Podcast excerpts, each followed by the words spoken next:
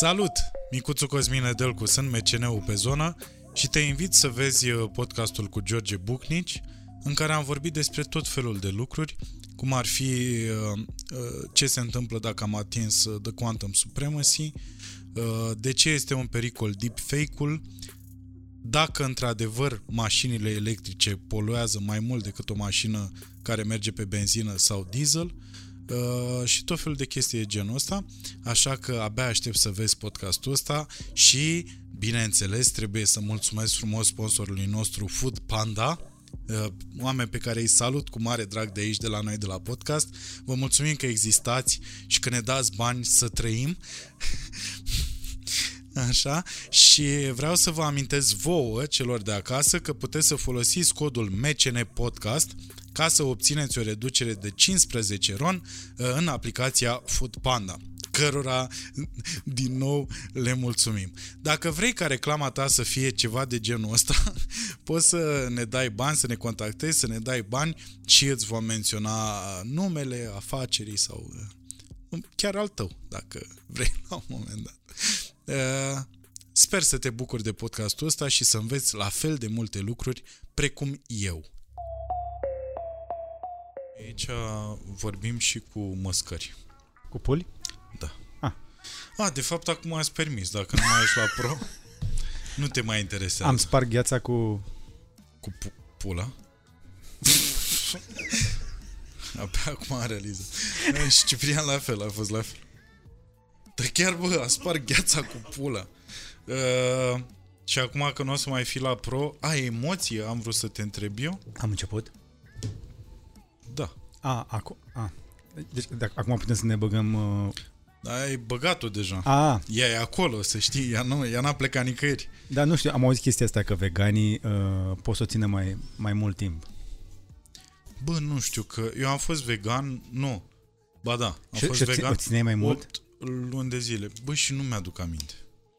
S-ar putea să coincidă cu abstinența din viața mea și să nu, să okay. nu fi făcut nimic să-mi dau seama, știi, dacă am, am ținut mai mult sau nu. Da.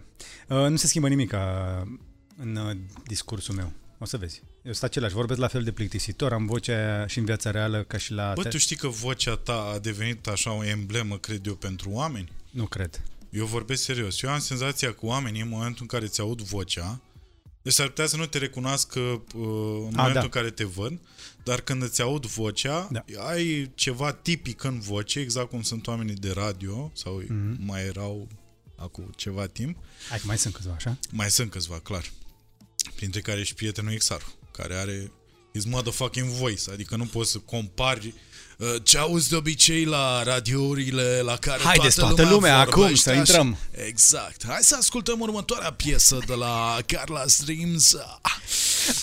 Nu știu exact cum e în trafic la voi, dar aici la noi totul e perfect. Uh, am organizat un concurs pentru voi 100 de euro dacă... Da. Aceleași voci peste tot. Kiss Ăștia the, și uh, femeile. Kiss, kiss the Virgin. Bine. Eu am înțeles referința, dar nu știu oamenii. Dacă... Zim dacă ai emoții, că ai plecat de la pro. Mă, uh, m-am căcat deja pe gândul mi-a trecut, uh, am început să se întărească. Uh, ne, e după 22.30, nu? Deci avem voie. Nu contează, nu ne luăm după okay. tot felul de pagina de media care a zis că... Ce? Am ai, făcut noi stand-up la Comedy Central da? și Aha. pagina de media, e o doamnă acolo Aha. care nu suportă pe nimeni sau domnișoară, nu știu, nu vreau să zic, și a scris, a scris de rău că uite Comedy Central, după 22-30, mm. lasă necenzurate anumite cuvinte compuse din patru litere. Cum ar fi melodiile de la Radio cu Fac? Alea ar putea fi un exemplu, da, de la ora deci, 10. Aseară, sau... aseară am băgat karaoke în mașină pentru uh, fica mea, ea vrea să fac karaoke în timp ce mergem și acum dacă are karaoke, vrea direct în mașină. Și era o melodie la care din când în când era...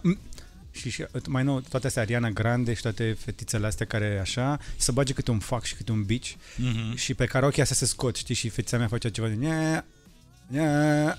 Că așa știa ea piesă. Da, deci asta cu fac beach și așa, da. noi suntem un pic mai puriști așa. Tu ai microfon în Tesla? Uh, de poți să faci karaoke? Nu, nu, nu, e o chestie acolo în uh, ecran, uh, o aplicație, se aude în boxe și tu poți să cânti peste. A, tu cânti Negativ. peste. Am Dar îți arată textul acolo în ecran. Anyway. Deci acum eu o să vorbesc la fel. Ai, tu mi-ai mai zis că ți se pare ciudat că eu vorbesc așa și în viața reală, dar nu știu altfel. Probabil că am făcut asta prea multă vreme sau chiar așa sunt eu. Mhm. Nu- Deja se întrepătrund. Um, am fost uh, un pic stresat, dar stresul n-a fost în momentul rupturii, că în momentul rupturii eram deja sigur. Adică sunt stresat de chestia asta de vreo 2-3 ani. Și tot amân inevitabilul de, 2, de vreo 2-3 ani mai ales și a fost uh, o fază din asta peste vară, am zis gata până aici, mai facem o ultimă încercare. Am făcut și încercarea, a fost nu și a- era evident, adică gata. Păi da, dar pe Și de a- altă parte ai câștigat un teren enorm pe online, De ce? teren pe care nu-l are nimeni de la noi din țară. E, pe ce teren? Băi, ai, ai făcut chestiile atât de bine, atât de... Uite, de exemplu, mă uitam la uh, faptul că Facebook îți uh, are algoritmul ăsta de Da. îți oprește ce YouTube, de exemplu, și Fac nu mai Facebook, ai așa? reach-ul ăla, așa. Putem, Și- putem să ne băgăm până la Facebook? Da, da, Da. da fără problemă. Așa? Uh, nu în YouTube, că YouTube-ul... e- De fapt, ba da, că nu. nu o să... Să, să dăm la toată lumea. Da, da. Așa. Așa, și ai făcut chestia asta care mi s-a părut super interesantă, că ai păstrat într-o vreme în care nu prea mai păstrează nimeni chestiile scrise, ai păstrat blogul ăsta de cavaleria, uh, folosindu-l ca un gateway dintre Facebook și YouTube. Și asta mi s-a Da. părut foarte mișto. Pe altfel nu mai merge. Pentru că dacă pui link de YouTube în Facebook, uh, moare linkul Da. ăla. Adică uh, nu se duce nicăieri. Și am observat că asta de, e deja de vreo 3 ani. Mhm. Adică Facebook a penalizat puternic uh, linkurile de YouTube și invers. Da, da, da. Adică e, e clar că ei sunt în competiție, știi? Și uh, boy, don't give a fuck. Pe mine nu mă interesează cine e la putere, pe mine mă interesează să ajung la public. Normal, da. Dar uh, ai făcut iarăși o chestie printre primii de la noi, uh, ca de obicei. Ai, uh, ai început să accepti un soi de cotizație din partea oamenilor uh, Da, pentru și- YouTube. mm, E un și- soi de... Și pe asta o amânăm de mult. Cum, cum se întâmplă chestia asta? Pentru că e practic un... Uh, cum îi zice la, la cu P? E? Patreon. Păi, uh, un fel de Patreon, da. Uh, Bine, YouTube a deschis chestia asta ca să îți ia, să-ți poată să mai ia ceva și din chestia aia. Adică banii nu ajung la noi toți. Ajung foarte... Normal, ajung, da. ajung o parte. Dar au deschis chestia aia pentru că Patreon a început să se ridice și așa cum și Amazon și Am- EMAG fac chestia asta, se uite să vadă, bă, ce merge. Mhm. Alea care merg cel mai bine, le internalizează ei ca servicii sau ca produse, știi? Da. Și așa au apărut uh, toate chinezările alea, tip Kring. Aptea să zică Kring. Ce face Kring? Orice. Intră, n-ai văzut pe EMAG, tot ce e cheap e Kring. Da? Nu e cringe, e cringe. A, serios? Da. Așa e și ei denumit? s-au uitat așa să vadă ce se vinde cel mai mult, facem și noi din alea. Și atunci așa au făcut și YouTube-ul și Facebook-ul, că ce au văzut că merge, au făcut și ei. Și mai nou există și monetizare și pe Facebook. Dacă tu ești tare în Facebook, poți să iei bani de la Da? Facebook pe card pentru vizualizări. Hmm. Habar nu aveam. Mm, Dar v- acum noi am făcut chestia asta doar ca să le dăm ocazia celor mai apropiați oameni de, din comunitate să, dea, să simtă că pot să ne ajute într-un fel, să ne susțină, dar e mărunțiș prin comparație cu ce avem noi nevoie. Da, dar voi practic vă susțineți în momentul ăsta din ce? Din view-uri? Din ce? Și, și, și, și, și, în orice. Adică nu, e- nu există rețetă perfectă, ne-am adaptat și folosim orice poate funcționa câtă vreme ne putem păstra editorialul independent. Și cum ai reușit să găsești oamenii ăștia foarte capabili pe care i-ai găsit pentru cavalerie? Bă, stai puțin că nu s-a întâmplat așa, nu i-am făcut cherry picking, nu i-am luat de pe stradă, nu Nu i-am dau luat... seama, păi de asta te întreb. Nu e niciun om acolo cu mai puțin, cred eu, de 10 ani de experiență, adică doar ăștia foarte tineri care au venit în ultimii 2 ani, în rest uh, ți iau pe rând. Ți iau de la cel mai bătrân, Iulian are 30 de ani de Mhm. cinematografie, producție, televiziune. Eu am 20 și 20, am 20. Lorena are vreo 18 și ea de carieră în comunicare, Radu are și el, vine din presă scrisă, Marian are 8 ani cu mine. Toți oamenii ăștia au crescut, dar în- Pe cum ai reușit să-i păstrezi acolo? Știi? Întreabă pe ei, nu știu. Uh, eu știu doar că la mine what you see is what you get. Mhm. Uh-huh. Adică oamenii care chiar au vrut să crească împreună cu noi și nu au venit doar pentru oportunitatea de a se vedea, au avut întotdeauna un loc unde să crească. Am avut situații în care am avut oameni care au vrut doar să devină celebri. Uh-huh. Și după o vreme așa au schimbat macazul subit, știi, și au găsit un motiv și au plecat, ceea ce e ok, e normal. Tocmai de eu le zic oamenilor de la început, ce-ți dorești? Asta e prima întrebare pe care o pun când aduc un om nou. Mhm. Și am avut chestia asta recent cu un om foarte talentat, uh, băiatul ăsta Andrei, care face poze foarte Da, faine. da, da, Ai știu. văzut că a schimbat toate pozele de sus, le-a făcut un băiat de 22 de ani, o chestie de genul ăsta. Și am întrebat când a venit la noi, cât ai de gând să stai? Ce vrei să faci? Cât e mai de gând să stai? Păi zice, vreau să plec în jurul lumii. Și atunci, de ce nu pleci? Pleacă în jurul lumii. Păi nu, că aș vrea să învăț să filmez înainte să plec în jurul lumii. A, ok, deci tu nu vrei să pleci de fapt în jurul lumii, tu vrei să înveți să filmezi. Da, Asta vreau- e prioritatea în momentul ăla, adică. Da. Deci vrei să înveți împreună cu noi, da. Ok. Cât de import? Uh, și cam cât timp vrei să faci chestia asta, la ce nivel? Și am găsit împreună o soluție de a lucra împreună, după care, după o vreme, n-aș vrea să zic foarte multe chestii, că de- intrăm un pic în bucătărie, dar a fost, e, apare un moment ăla de trece hype-ul ăla, știi? Că prima oară e, Da, e magia, mamă, ce tare e Cosmin, Nedel, cu Micuțu, mamă, să prieten cu el, lucrez cu el. Dar și oamenii ăștia care lucrează cu tine, nu știu dacă îi mai ții, magia aia la un moment dat se termină, la fel exact. și la Exact. mine. Mhm. Și atunci, după o perioadă, trebuie să intervină, ok, ce facem împreună, ce lucrăm împreună, Mhm. cum suntem plătiți pentru asta, uh, unde ne vedem, unde creștem din Mhm. chestia asta. Și de asta, asta e discuția pe care am cu uh, oamenii cu care eu colaborez când ne apucăm de lucru. Uh, cât ai de gând să stai, ce vrei să obții, dar ce vrei tu să obții. Începem cu ce vrea el. da, da. Adică eu știu ce vreau, dar dacă tu nu vrei chestia asta, eu nu pot să-ți o iau cu forța, mai ales în 2019, come on. Exact, da. N-ai cum să-i mai unui om timpul și uh, Pe tocmai de asta eu admiram uh, echipa, mai ales că ați avut acum de curând uh, niște clipuri de prezentare ale fiecăruia. a, faimosul clip Copca? Copca, așa l-ați denumit? Sau? Uh, nu, nu, noi am zis să promo pentru, dar oricum tu ai fost highlight-ul uh, promoului. A, dar nu mă refer la promo ăla, mă refer la asta de Ah, curând. De pe Cavaleria. Exact, în care au fost prezentați da, absolut toți. Ai, ai 100% ideea Lorenei. Foarte frumos. Mi se pare o chestie de bun simț, așa, eu asta tot încerc să aduc și aici printre noi. Senzația Bunul de simț? echipă. Nu, bunul simț îl avem, slavă Domnului, cam toți de aici. Dar Ok. uh, asta voiam să aibă toată lumea în minte ce am văzut la tine, știi? Sau ce am văzut la Smiley, de exemplu, că Mm. și el a făcut chestia asta în România și e printre puținii care a reușit să strângă o echipă Da. și să uh, facă în așa fel încât ea să fie susținută financiar din treaba pe care o face, știi? da. Și de Asta, asta, asta era o admiram, chestie care mie îmi lipsea. Eu întotdeauna am zis, bă, dacă un om e talentat, dacă un om e bun, și am văzut asta și în cariera mea. Mhm. Eu nu sunt un brand. Eu nu... Ai devenit un brand, hai să nu ne căcăm Da, până dar eu nu sunt brandul unei companii. Absolut, da. Pentru că oamenii nu urmăresc branduri, oamenii urmăresc oameni. Mhm. Și atunci, dacă vreau să-mi cresc brandul meu Cavaleria, va trebui să cresc în primul rând oamenii ăia. Mhm. Exact, da. Și este, până la urmă, este triple win. E win pentru mine, e win pentru oamenii ăia, că și ei cresc, și e un câștig și pentru comunitate, pentru oamenii care te urmăresc, pentru că știu la cine se uită. Exact, Știu cine sunt oamenii ăia. La cele mai multe site-uri din România îmi pare rău. Nu știi la cine te uiți. Și ea pe care îi vezi nu știi dacă ei sunt ăia. Da, da. Știi? Că mulți joacă un rol, intră într-un rol acolo, zic, a, a, și am, am observat o chestie mai recent, uh, am început să apară inclusiv pe YouTube, care era așa un teritoriu în care dacă te vezi, trebuie să ai grijă ce zici din gură, au început să apară oameni cam ca la televiziune de știri, care își adecvează discursul Da, da, da. și uh, creează așa o, un fel de spirit din ăsta de noi împotriva lor. De front. Da. Și mo- nici la oamenii nu știu, bă, dar chiar sunt ideile lui?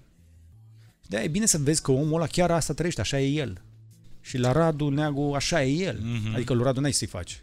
Orice, orice am încercat eu să schimb la Radu, până la urmă să mă adaptez eu la el. Și asta facem de ani de zile. Și în momentul ăsta, un om care acum câțiva ani părea un ciudat, era i- aproape imposibil de integrat. Este unul dintre cei mai importanți oameni din echipă și este cea mai bună versiune a lui. Mhm. Și eu, eu am mai spus chestia asta, îl consider un, uh, un hardware geek mult mai bun ca mine. Mai am momente când îl scot eu din încurcătură că mie îmi funcționează mintea un pic diferit de a lui, dar el e foarte tehnic. Mhm. Știi, și ne completăm foarte bine. Mo- Unii oameni au să ne compare, n- suntem destul de diferiți, știi? Și la fel, Mariana Andrei, când ne-am cunoscut prima dată, n-ai fi zis că are potențialul ăsta. Niciun om, atunci când îl iei, când începi să lucrezi cu el, n-ai cum să vezi ce poți găsi în el. Absolut. Dar de ce ți se pare, George, că nu încearcă mai mulți oameni să fie extraordinari? Adică să-și, exact cum ai spus mai uh, adineori de Radu, că și-a atins cea mai bună variantă a sa. De ce crezi că nu încearcă mai mulți oameni să-și atingă cea mai bună variantă? uh, și te întreb asta că tu ești unul din puțini oameni, dintre puțini oameni pe care îi cunosc, care au un program din ăsta cam cum vezi în state, de trezit uh, și non-stop 24 de ore aproape, uh, ești călare pe anumite situații și ai reușit să creezi uh, acest mic imperiu, că e un mic imperiu, E un imperiu în chirie. în chirie, Un dar imperiu, e un, imperiu în chirie. în România orice realizare de genul ăsta e un imperiu din punctul meu de vedere. Un imperiu în chirie pe platforma altcuiva. Da. Mhm. Dar Da, e e, o un realizare. imperiu. Da, adică hai să nu ne căcăm pe noi, că nici ăștia în Roma, dacă e să ne ducem pe... Sau, uh, uite, Da. iarăși, Austro-Ungaria. Mi se pare cel mai bun exemplu, că era un imperiu în chirie. Da, corect. Mamă, dar cât aur au cărat din Apuseni. Așa. Da. Da, Trebuie trebuie făcută și Viena aia cumva. Dă-i, dă-i în pula ta și pe ăștia, dacă... Pe, pe austrieci? Da. Da, asta e ușor. A, sau pe unguri, că e mai greu. În ziua Nu, de nu, azi nu, e nu, mai nu că am, greu. am la- trăit între ei. Și încă, încă vecina noastră unguroaică încă nu i-a dat rețeta aia de plăcintă lui mama. Mai, mai, mai. Nu, hai să nu supărăm. După câți ani? 30. Până aici s-a dus... Uh, 30. Mama așteaptă de 30 de ani să o convingă pe Magda să-i dea rețeta aia de a, și plăcintă. o cheamă și Magda. E unguroaică. Păi, și 100%. numele Magda e ungur-esc? Da. Unguresc? Da, da, da, da, Așa. da. Și mama, cea mai bună prietenă ei de la serviciu, că- fiind din Brașov n-ai cum, adică Estera. Doamna Estera. Estera. E, doamna Estera m-a iubit enorm, mă iubește încă mă mai sună să-mi E zică cu la mulți ani. TH? Nu.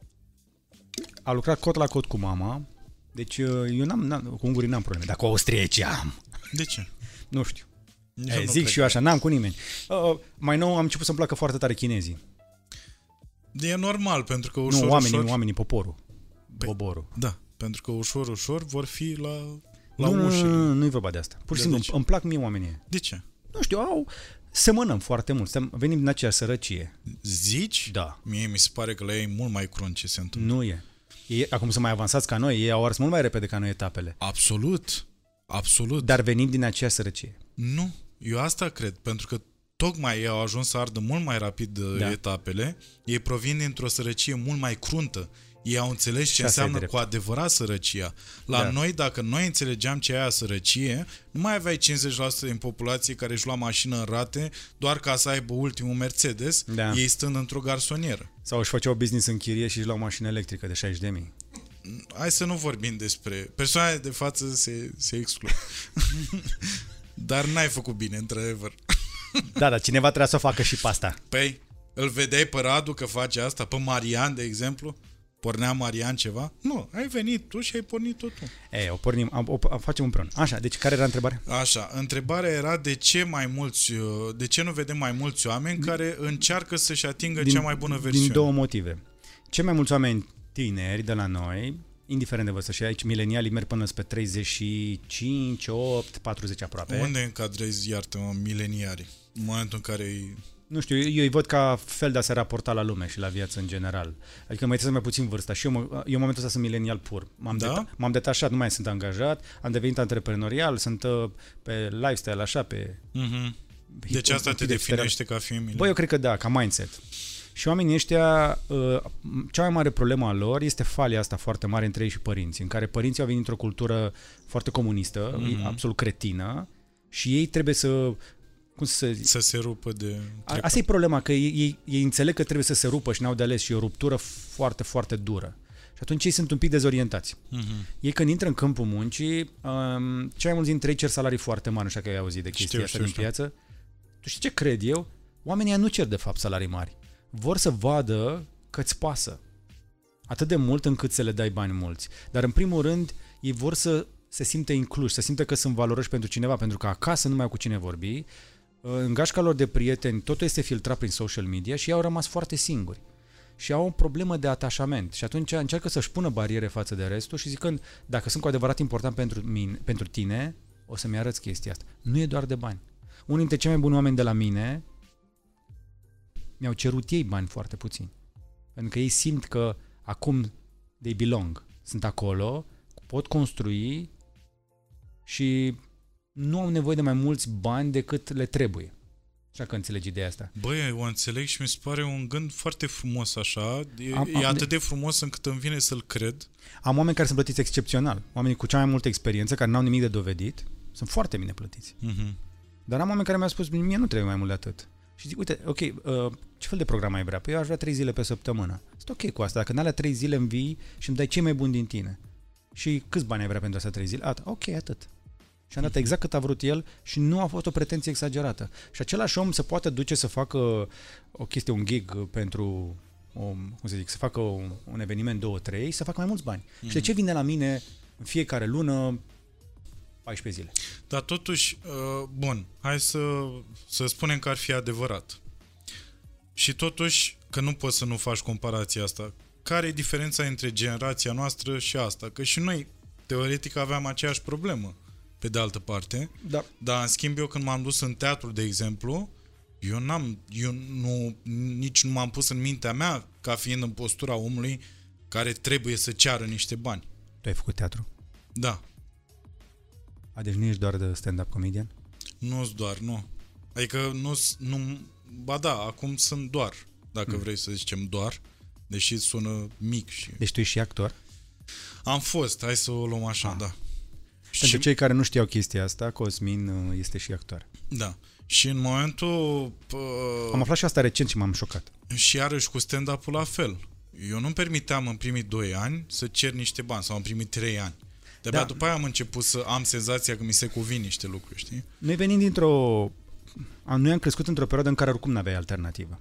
Ei au. Și ei cred și că... care e alternativa? Adică în momentul în Sunt care ești două. un om care a terminat o facultate și n-a Da. înțeles mare lucru din ea, doar a făcut-o pentru că era obligat, Da. așa, și după aia el, el nu a făcut nimic în timpul ăla să se dezvolte, deci nu să-l îi lase pe alții să-l dezvolte, nu, să se dezvolte. Adică, Da, nu, pe n-ai când. Bun. Și în momentul ăla în care tu ai terminat o facultate din care dacă îl întrebi serios, el ține minte o săptămână, legat, Da. și în momentul ăla ce variante mai ai? Adică tu te duci acolo, ceri 1000 de euro pe lună, în gândul tău fiindcă lasă-mă, dacă nu-mi dau ăștia, mă duc unde? Da. Nu înțeleg. Aici sunt, ei au, sunt două chestii radical diferite față de generația noastră. Unu, nu există șomaj, la noi era șomaj masiv, deci, Când mai în ziua de azi, da, nu există șomaj. e, pula, cum să nu existe șomaj? Nu există șomaj, nu găsești oameni pentru nimic. A, nu găsești oameni? Da, nu găsești Asta e oameni cu totul competenți altceva. pentru jobul pe care cauți. Asta e cu tot. De șomaj funcțional, dacă vrei. Am înțeles. Asta este una. Și pentru că nu există șomaj, ei poți să o pui de colo, colo, colo.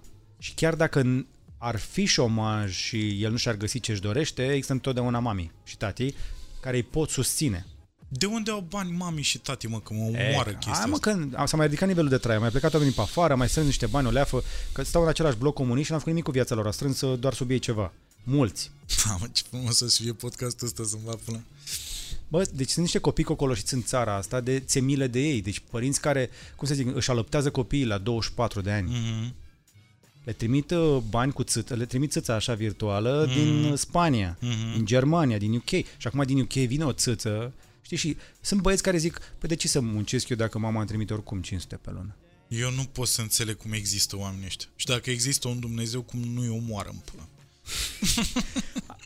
Asta este o alternativă pe care eu au și noi nu avem. Asta e o diferență importantă. Da, dar nu Pentru că toți. eu nu aveam unde să mă duc. Eu mă refer la oamenii ăștia care nu au mama și tata și nu sunt în situația asta Pleacă bună. afară. Oamenii pleacă afară dacă vor să Și ce pula supraviețuiască. fac? A, de fapt, stai, că mănânc căcat. Sunt oameni, nu, ai că- cunosc eu minim doi oameni care au fost la Amazon, nu știau engleză și au obținut un loc de muncă și primeau 700 lire pe lună. Într-adevăr, ai dreptate. Spune-mi, te rog Da, dacă frumos, poți lucra cu mâinile în Germania, Da. vei lua minim 2500 de euro. lucra cu mâinile în- și în limbaj. Da, dar dacă ești dispus să te scoli, să vii la 9 la muncă sau la 8, să-l muncești 8 ore în fiecare Da. zi, în Germania poți face 2000-2000 jumate. Și după Așa aia, e. după aia înțelegi de ce nu avem oameni în România, pentru că n-ai cum să te lupți cu așa ceva. Și defi- știi cât e deficitul în Germania dacă te pasionează? Mm. Spre milion. Mm. Deci ei mai au nevoie, deci nu ca au șomaj, mai au nevoie, de-aia au dat drumul la imigranți și la refugiați. Măcar dintre ei să mai găsească niște... Da, da, da, materie primă. Dar în Anglia oare cât o fi? Că dacă în Germania e atât. Bă, nu știu, dar la ce mari salariile sunt, sunt, sunt salariile acolo, serios. Deci să fii anestezist în România și să refuzi un salariu de 17.000 în uh, Londra înseamnă sau în Marea Britanie în general, înseamnă că te țin aici niște chestii foarte puternice, iei niște șpăgi foarte mari, ești un patriot extraordinar sau ai o familie foarte convingătoare. Bă, să știi că eu chiar cunosc un as- un anestezist uh, absolut senzațional, uh, și ca om și ca medic, uh, și omul ăla e efectiv, știu că e greu de crezut în ziua de azi că mai există oameni de genul ăsta, dar el stă în țară uh, dintr-un simț al datoriei și uh, dintr-o dragoste pentru Lucrează la oameni. universitar, că am auzit de omul ăla. Uh, Cred la că am răma- Elias lucrează. Ah, înseamnă că sunt doi în toată țara. S-ar, s-ar putea să nu știm noi. Da, în fine. Cred că sunt mai Simte rău mulți. frumos dacă la un moment dat uh, ți s-a întâmplat să vorbești despre Adidas, să zicem, și în următoarele 5 minute să-ți apară reclamă pe Facebook. Am auzit teoria asta, da. Ai auzit, deci n-ai pățit. Am pățit ceva care părea a fi de genul ăla, da. Și cum uh, ți s-a părut așa? Te-ai simțit, uh, nu știu, invadat în spațiu personal? Ai simțit, Nu m-a simțit penetrat direct. Da? Da. Și totuși ești un om care acceptă tehnologia, pare că aproape în orice formă. Uh, asta e o, ilu- e o iluzie. Eu, pledoria mea este pentru a folosi tehnologia în folosul tău. Mhm. Eu nu spun Păi a- și ei fac accept același orice. lucru. Și Da, ei folosesc exact. tehnologia în Da. folosul... Și este treaba noastră să ne dezvoltăm anticorpi pentru bacteriile astea banale, pentru bolile copilăriei. Păi și cum reușești să-ți dezvolți uh, anticorpi pentru o chestie genul ăsta? Adică ce să faci în așa fel încât să nu mai fii ascultat? Îți închizi Facebook. Aha. Și îl lași doar pe browser? Să zicem, nu, și nu, nu nu. descarci aplicația? sau? Nu, nu, nu. Ideea e că aplicația nu poate să meargă în background pe telefon câte vreme nu e în, prim, în foreground, dacă nu e deschisă. Mhm. Și nici în browser. Și dai logout, adică, sau cum? Ori dai logout, dar pur și simplu dacă nu ești în ea, nu, nu o să-ți vină. Ba da, Microfonul Facebook nu poate să funcționeze în background. De exemplu, pe iPhone nu, George. nu poate. George, îți promit că am stat de vorbă cu oameni și nu mi s-a întâmplat odată. Așa. Și vorbea, a, uite, la un moment dat, p- primul caz de genul ăsta, că e un caz, dacă Așa. e să o luăm uh, polițienesc, așa, uh, eram uh, pe scările avionului, Da, mai ai dreptate. Ia uite, microfon la setări. Dar nu-mi zice când l-a accesat ultima oară, ia să văd.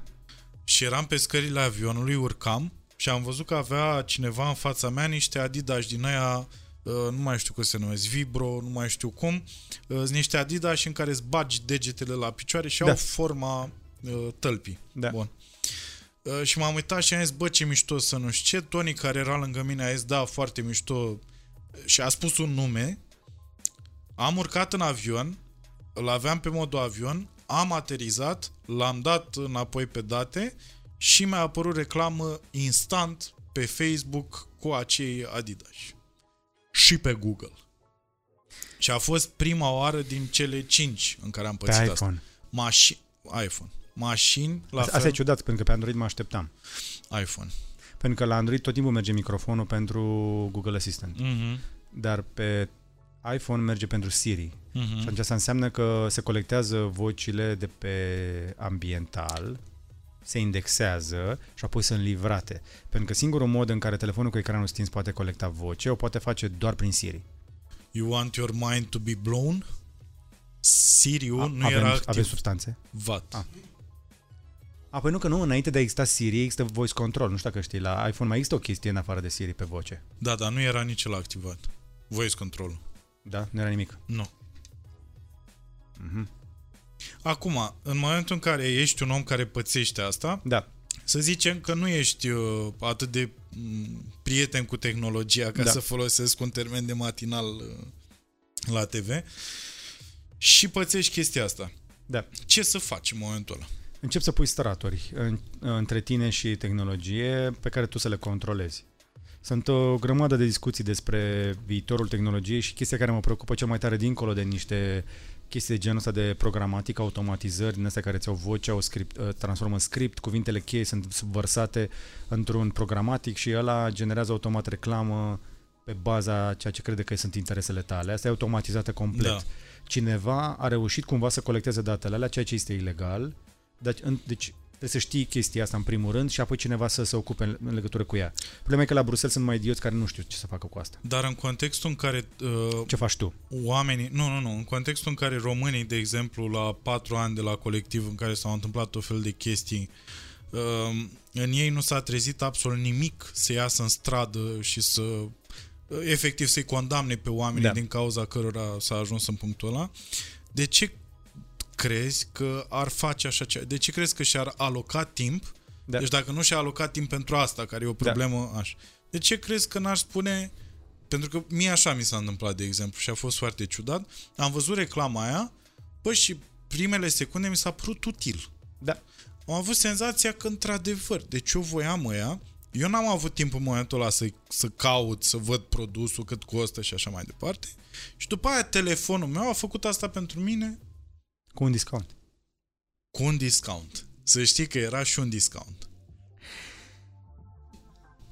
Toate astea se bazează pe psihologie. Toate aplicațiile, toate sistemele astea se fac împreună cu psihologi foarte buni și nu știu dacă știi testarea la iPhone s-a făcut copii.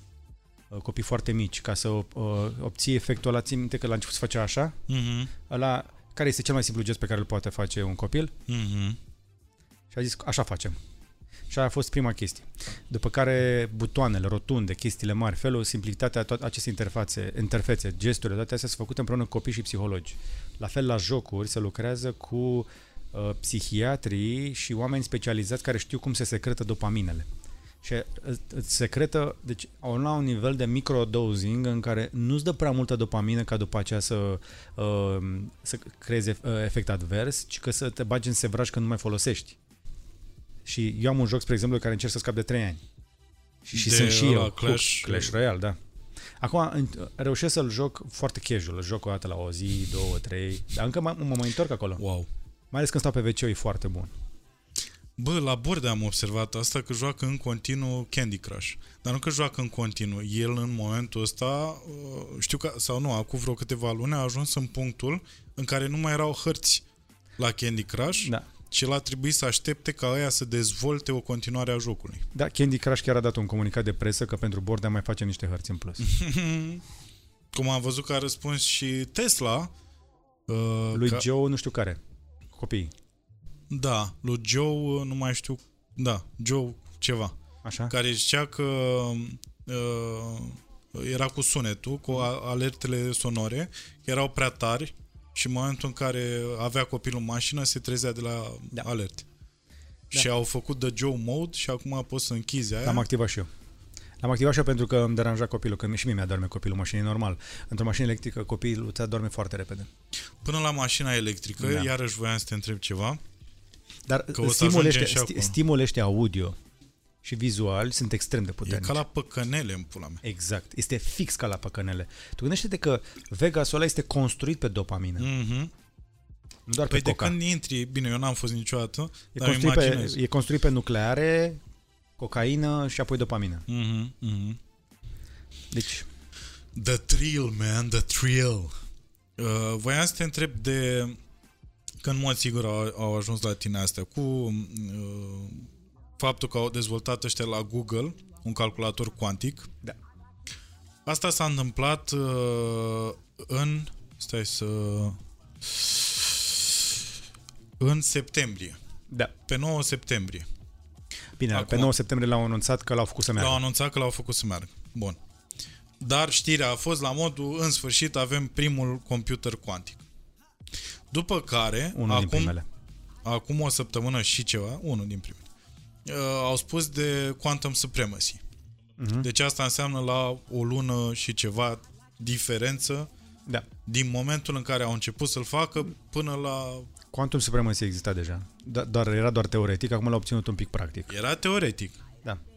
Bun. Dar practic acum a fost. Da. Dar ce înseamnă practic? Practic înseamnă că l-au pus pe ăla să facă niște calcule, nu? Ce calcule?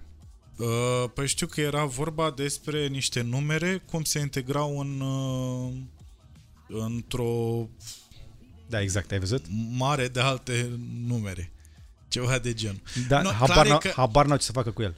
Da, pe asta e, că l-au și oprit la un moment dat, pentru că l-a tot calculat niște chestii. Nu, ăla se oprește singur. Nu știu dacă știi, dar uh, calculatoarele cuantice nu reușesc să meargă prea mult.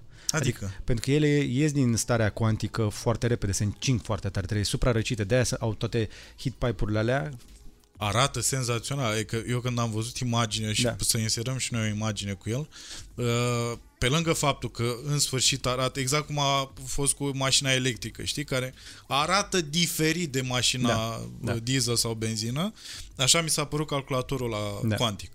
Este, este spectaculos. Am mai văzut și am mai urmărit și IBM avea unul din ăsta, iar Google a trebuit să cumpere D-Wave, că ei n-aveau tehnologia și au făcut și ei. Deci există câțiva oameni care se joacă cu calculatoare cuantice. Problema este că nimeni n-a reușit să le facă să meargă uh, până în momentul ăsta mai, mai mult de o secundă.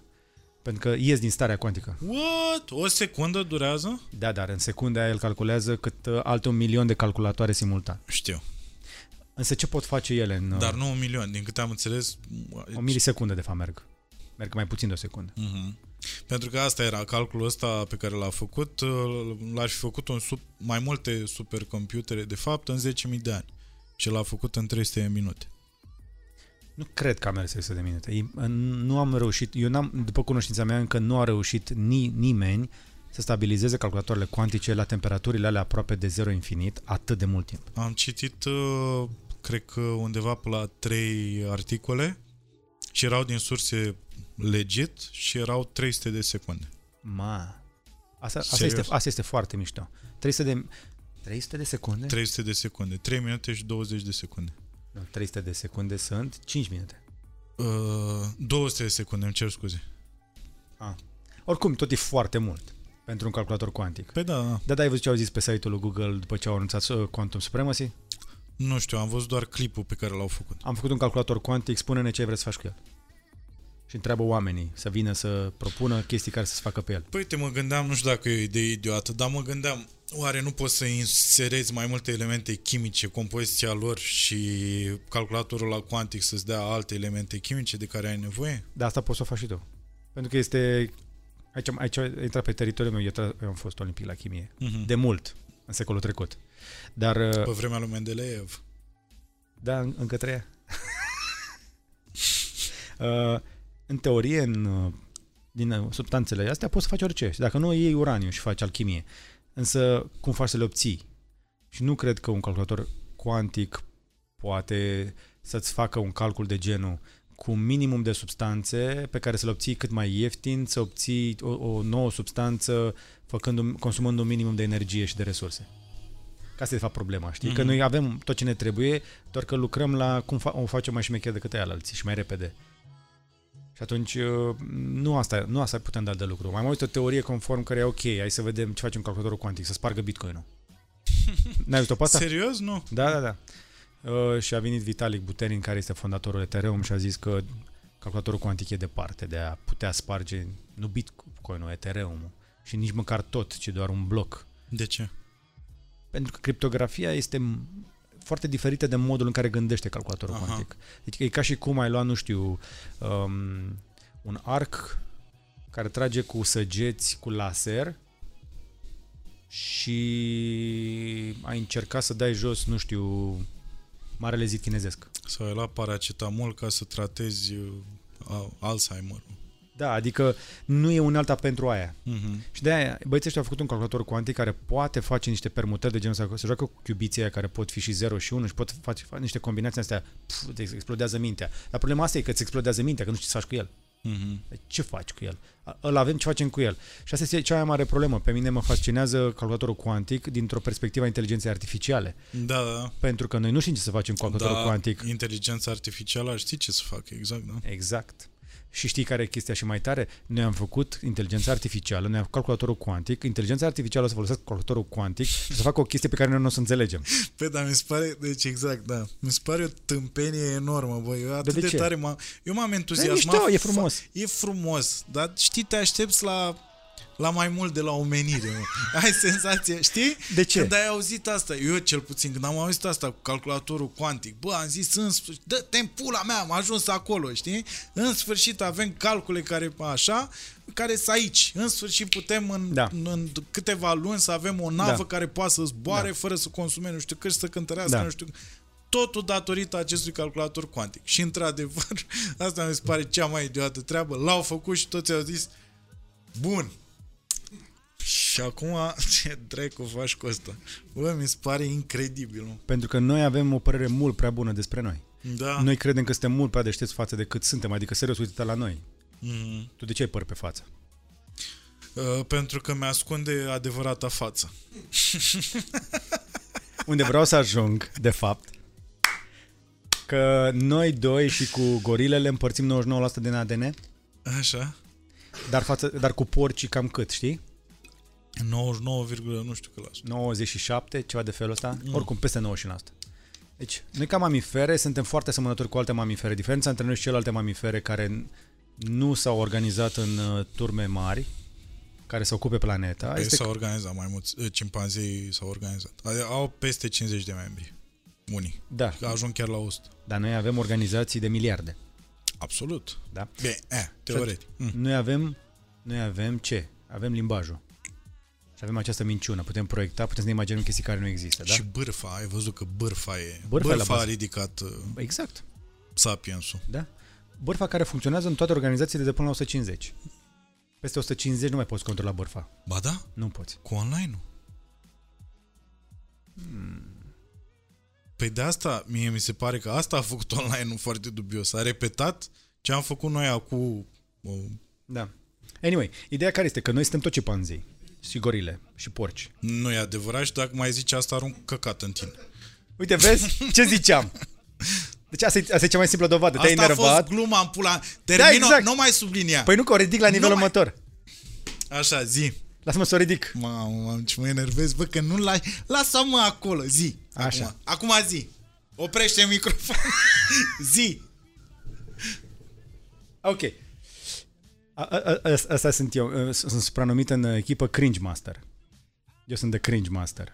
Nu putem fi toți așa de haioși. Nu mai, nu mai, acum o lungești. Zi Da, direct. așa, deci noi, noi suntem foarte limitați. Adică noi deja ne-am depășit de mult uh, limita biologică. Mai, m, așa, cu- noi credem că, mamă, potențialul tău nelimitat, că ni se spune bullshit ăsta în copilărie, că Dumnezeu te iubește și că ți-a dat tot pământul ție și toate căcaturile astea în care noi credem orbește și noi credem că putem orice, că suntem tot puternici, când de fapt nu suntem. Suntem niște mamifere cu posibilitatea de a trăi vreo 140 de ani și cu o capacitate intelectuală care nu poate evolua în ritm cu tehnologia. N-ai cum. Conform Moore's Law, dacă n- umanitatea ar respecta Moore's Law, noi ar trebui să ne dublăm coeficientul de inteligență la 2 ani și să consumăm la jumătate resurse. Uh, stai că trebuie să mă, să mă piși. Ce, ce e aia? Ce? The law? Ce? Moore's Law, aia e cu tranzistorii. Nu știu, stai așa, stai. Deci cât lipsești tu, mă, eu le explic Zi, asta zi. cu Moore's Law. Preiau eu. Ma să nu mă taie la montaj. Nu mă taie. Deci fiți atenți. Deci teoria mea este următoarea. Dacă noi am reușit să facem prin tehnologie să tot îmbunătățim procesoarele, da? Și capacitatea de memorie, telefoanele în general. Toată lumea se așteaptă ca telefonul ăsta nu o să fie mult mai deștept ca la dinainte și multă vreme așa a fost. Nu știu ce s-a întâmplat în ultima vreme. Anyway, ideea e că toți știm că noua generație trebuie să fie mai bună, mai rapidă, mai deșteaptă și așa e, e valabil la copii, corect? Copilul meu e mai deștept ca mine? Sper. Cred, cred, da. Eu sunt mai deștept decât părinții mei? Nu neapărat mai înțelept, dar sigur mai deștept. Au fost ai mei mai deștepți decât părinților? Da. Dar cu cât? Adică între generația copilului meu, eu, părinții mei și părinții părinților mei, cu cât a crescut coeficientul de inteligență IQ? Nu cu mult. Statistica ne spune că undeva cu vreo 10-20 de puncte de la o generație la alta. În anumite cazuri nu se vede. În Telorman nu se vede.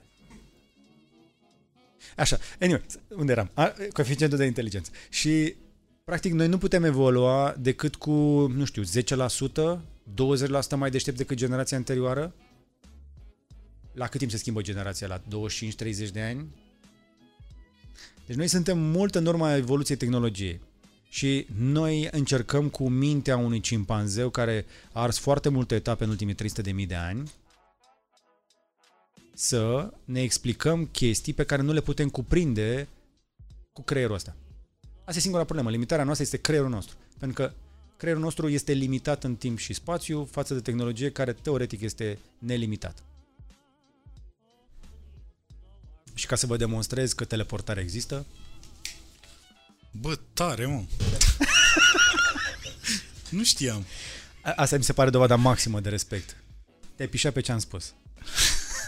Nu, m-am pișat. Cât ai spus? Pe durata a ceea ce am spus. Da. Așa.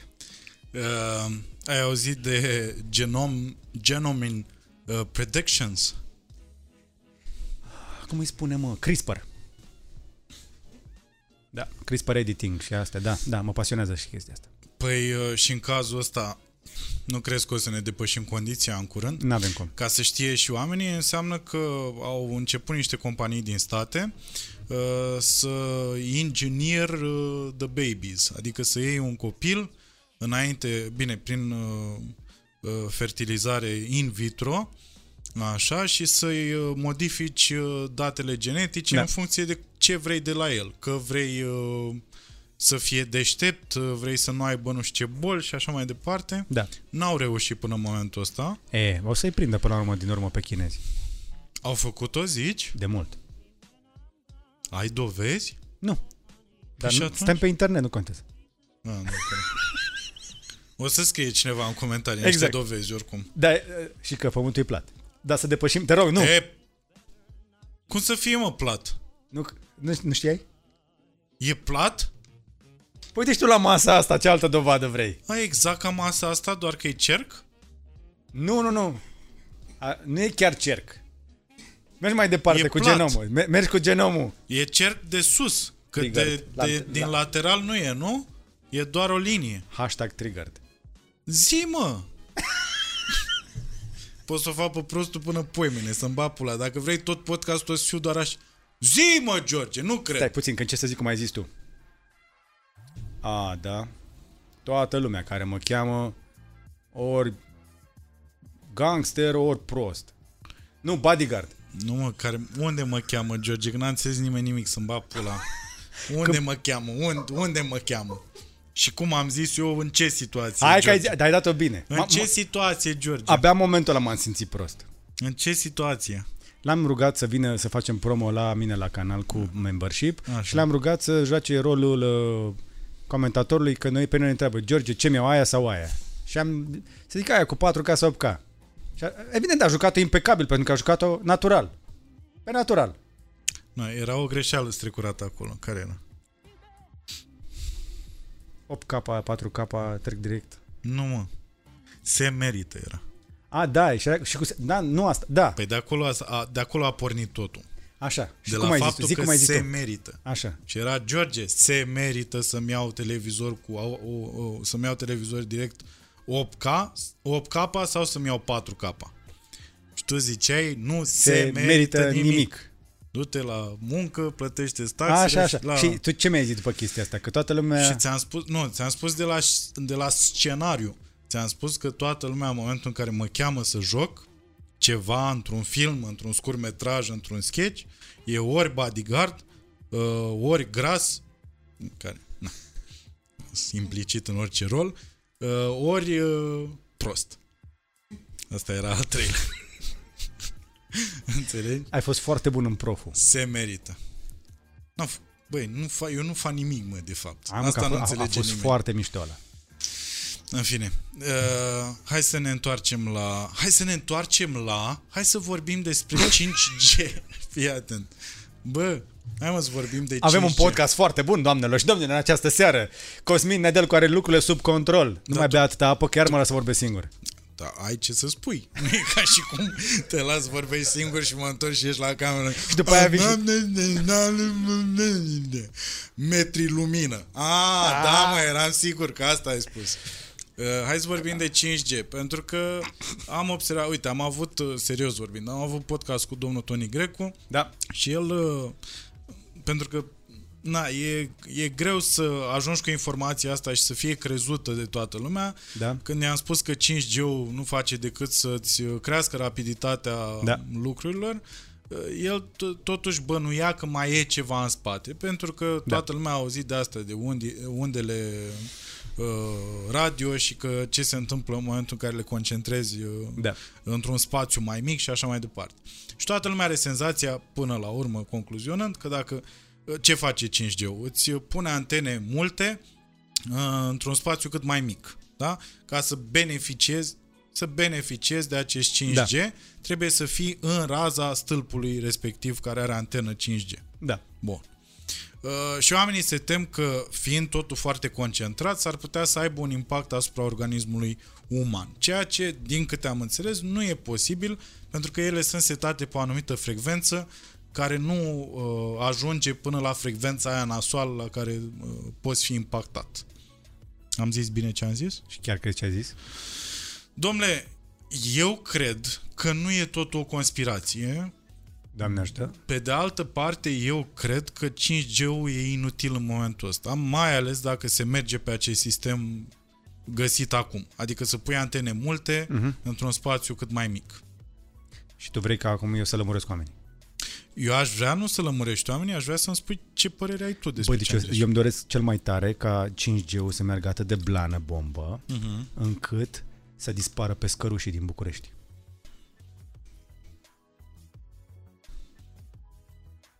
Ne-ai auzit? Da, încheiem aici podcastul ăsta.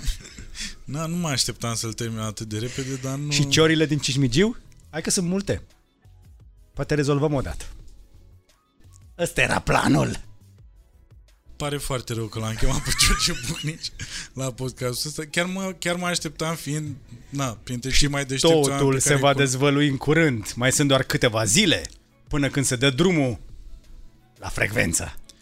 Și mă așteptam chiar să aibă niște răspunsuri coerente la întrebările pe care le pun eu. Acum, acum nu mai lucru la televiziune, nu mai am, nu mai am hățuri, pot să zic Mamă, orice. ne-am dus direct în between two fără să-mi bat pula de ce, doar că e invers, adică eu, eu sunt gazda și eu sunt pus în situația în care arunci cu... se întâmplă ceva acum, presupun. Nu, eu cred că e ceva în aer aici la The Full, îți vine ușor să, să o iei așa. Zim de nu e nimic în aer, nu mai spune căcatul din asta la oameni în pula. Din păcate nu este destul în aer. Zim 5G, de, da? Zim, da, zim de, te rog eu zim de 5G. Deci, te rog eu mult. dacă nu mai vedeți păsări în București, Băi, e posibil pe să... 6 noiembrie, Mai e posibil. Deci ăștia vor să dea drumul la 5G pe 6 pe noiembrie? 5. A, coincidență cu al doilea show de la Sala Palatului. pe Mamă, care ce l-avem. coincidență, nu cred. Chiar la care dintre ele vin? Uh, La ăla de pe 5. De ce ți-e frică că pe 4 să ai full? De... Ai deja vândut. Da. Și te-am întrebat dacă mai sunt. Da, și eu ți-am spus că pe 5. Ok, asta Zi de... de- Așa, 5G.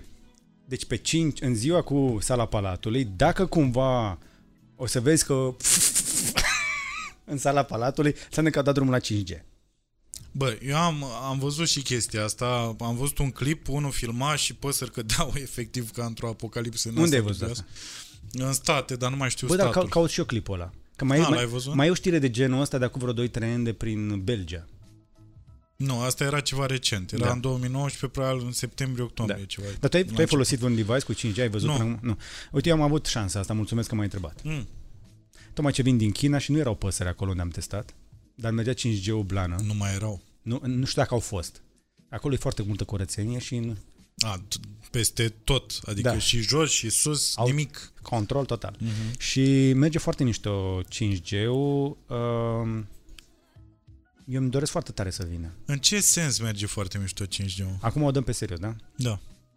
Păi o dăm pe serios, te rog să zici de păsările alea în pula mea că nu or să moară, pentru că oamenii chiar au Am pe senzația bune, dar nu cred că se uite că pe idioți la... 5 o să stea toată lumea așa în pula mea, că ai zis Ok, tu la pot. hai să facem A, așa. dar stai că n-apare până pe 5. A, zi. Ne-am scos. Da. Deci, toți cei care au crezut faza cu păsările de mai devreme, puteți să mergeți în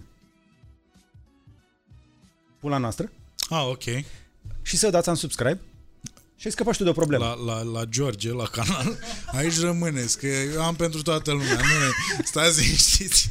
Ideea care e că uh, nici eu nu cred în conspirație și uh, am avut o discuție ieri cu un om pe care îl consideram inteligent despre încălzirea globală, iarăși. Mm. Și foarte mulți oameni aleg să zică da, dar sunt unii care spun și eu am îndoieli în legătură cu ceea ce spui tu, pentru că am auzit pe altcineva care spune altceva. Și atunci dacă tu spui așa și am auzit și pe altcineva zicând chestia aia, și zic, da, da, ce faci când ai îndoieli? Mm-hmm. Când ai îndoieli în general, ce faci? Te informezi. Te informezi dar de unde? Pe cine crezi? Păi, Îți alegi îți știința. alegi. Exact. Nu, nu, alegi știința. Nu există, aș vrea, mi se pare la mai credibil, nu știu ce. Și zic, uite, La fel cu ca 5, la 5G, o să rezolvăm în, în aceeași chestie și încălzirea globală. Fii atent. Iartă-mă, dar vezi că și știința la încălzirea globală e tot în două tabere. Da, una are 98% din știință și ăia alții 2% sunt plătiți de oil industry. Da? Da, da e împărțită în două. 98% cu 2%. Bă, sunt destul de vocal și ea și Unde? pe online. A, pentru că în comunitatea științifică, la ONU, în toate forurile astea înalte din punct de vedere științific, în care nu poți să ajungi decât dacă ai niște Nobeluri, niște cercetări, niște realizări profesionale, Așa. băia, toți sunt de acord. Este consens. Că există încălzire E- globală. Deci, comunitatea științifică, în comunitatea științifică nu există polemică. Există doar, uh, uite, avem chestiile astea pe care încă nu le știm. Vine cineva cu o teorie în legătură cu chestiile alea, care este v- prezentată cu proof of concept în fața comunității științifice. Ăia se uită la ea și zic, bă, da, datele prezentate de tine sunt valide pe baza experienței pe care noi avem și științei actuale. Ceea ce demonstrează că dacă tu ai demonstrat chestia asta și este validă, o adăugăm la ceea ce considerăm știință și gata. De aici înainte nu ne mai stresăm pe chestia, să ne ocupăm de următoarele. Păi da, da. Și în același timp, cum... Noi suntem într-o permanentă dispută și noi, pentru că mintea noastră de cimpanzeu nu poate pătrunde toată știința, noi încercăm să o dăm pe... Știi, și a- chestia Pe asta flair. cu... O dăm pe... Da, dar flair. care o dă? Cine-i sincer? Bă, a- din nou, mintea mea este prea mică să cuprindă toată știința. Eu nu am cum să înțeleg și fizică și chimie și climatologie și hidrologie și pedologie și ionosferă și mișcările soarelui. Sunt o Așa grămadă că de iei chestii care bune influențează. informațiile de la oia care știu. Mă uit să văd care sunt sursele științifice validate de comunitatea științifică.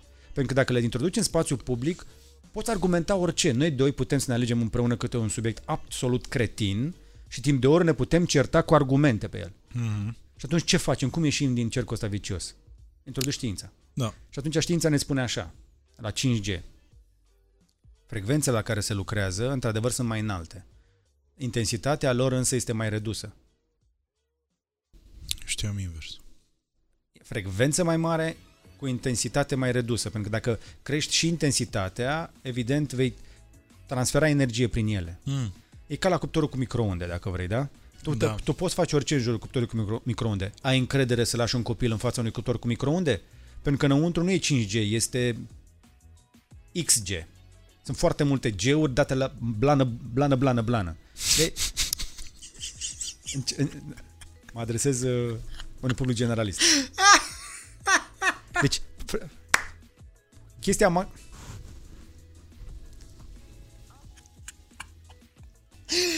Ah, așa o să numească podcastul ăsta. Blană, blană, blană. Mie, mie, cum zic, uh, repet de multe ori unele dintre chestiile astea și încerc să le fac cât mai ușor de înțeles. De fiecare dată îmi strofoc creierii, E mintea. excelent asta cu... E, nu e 5G. E Mulți. blană, blană, blană. Deci, Da, se- deci bun. acolo, acolo este exact. Aia ar fi dacă antenele de telefonie ar fi, cred că de 1000 de ori mai mari și date de, 1000, de 100 de ori mai tare. Mhm. Asta ar fi un cuptor cu microunde în care ce se întâmplă în, pre- în prezența frecvenței? Se freacă particulele între ele, frecându-se se generează căldură. Dacă îți freci palmele, se creează căldură. Da, dacă frecvența aia, practic, ajunge să facă care celule se încălzească? Păi pielea. Mhm. Pentru că pielea ta este prima barieră uh, de apărare împotriva tot și este și o cușcă Faraday, pentru cei care înțeleg un pic de fizică.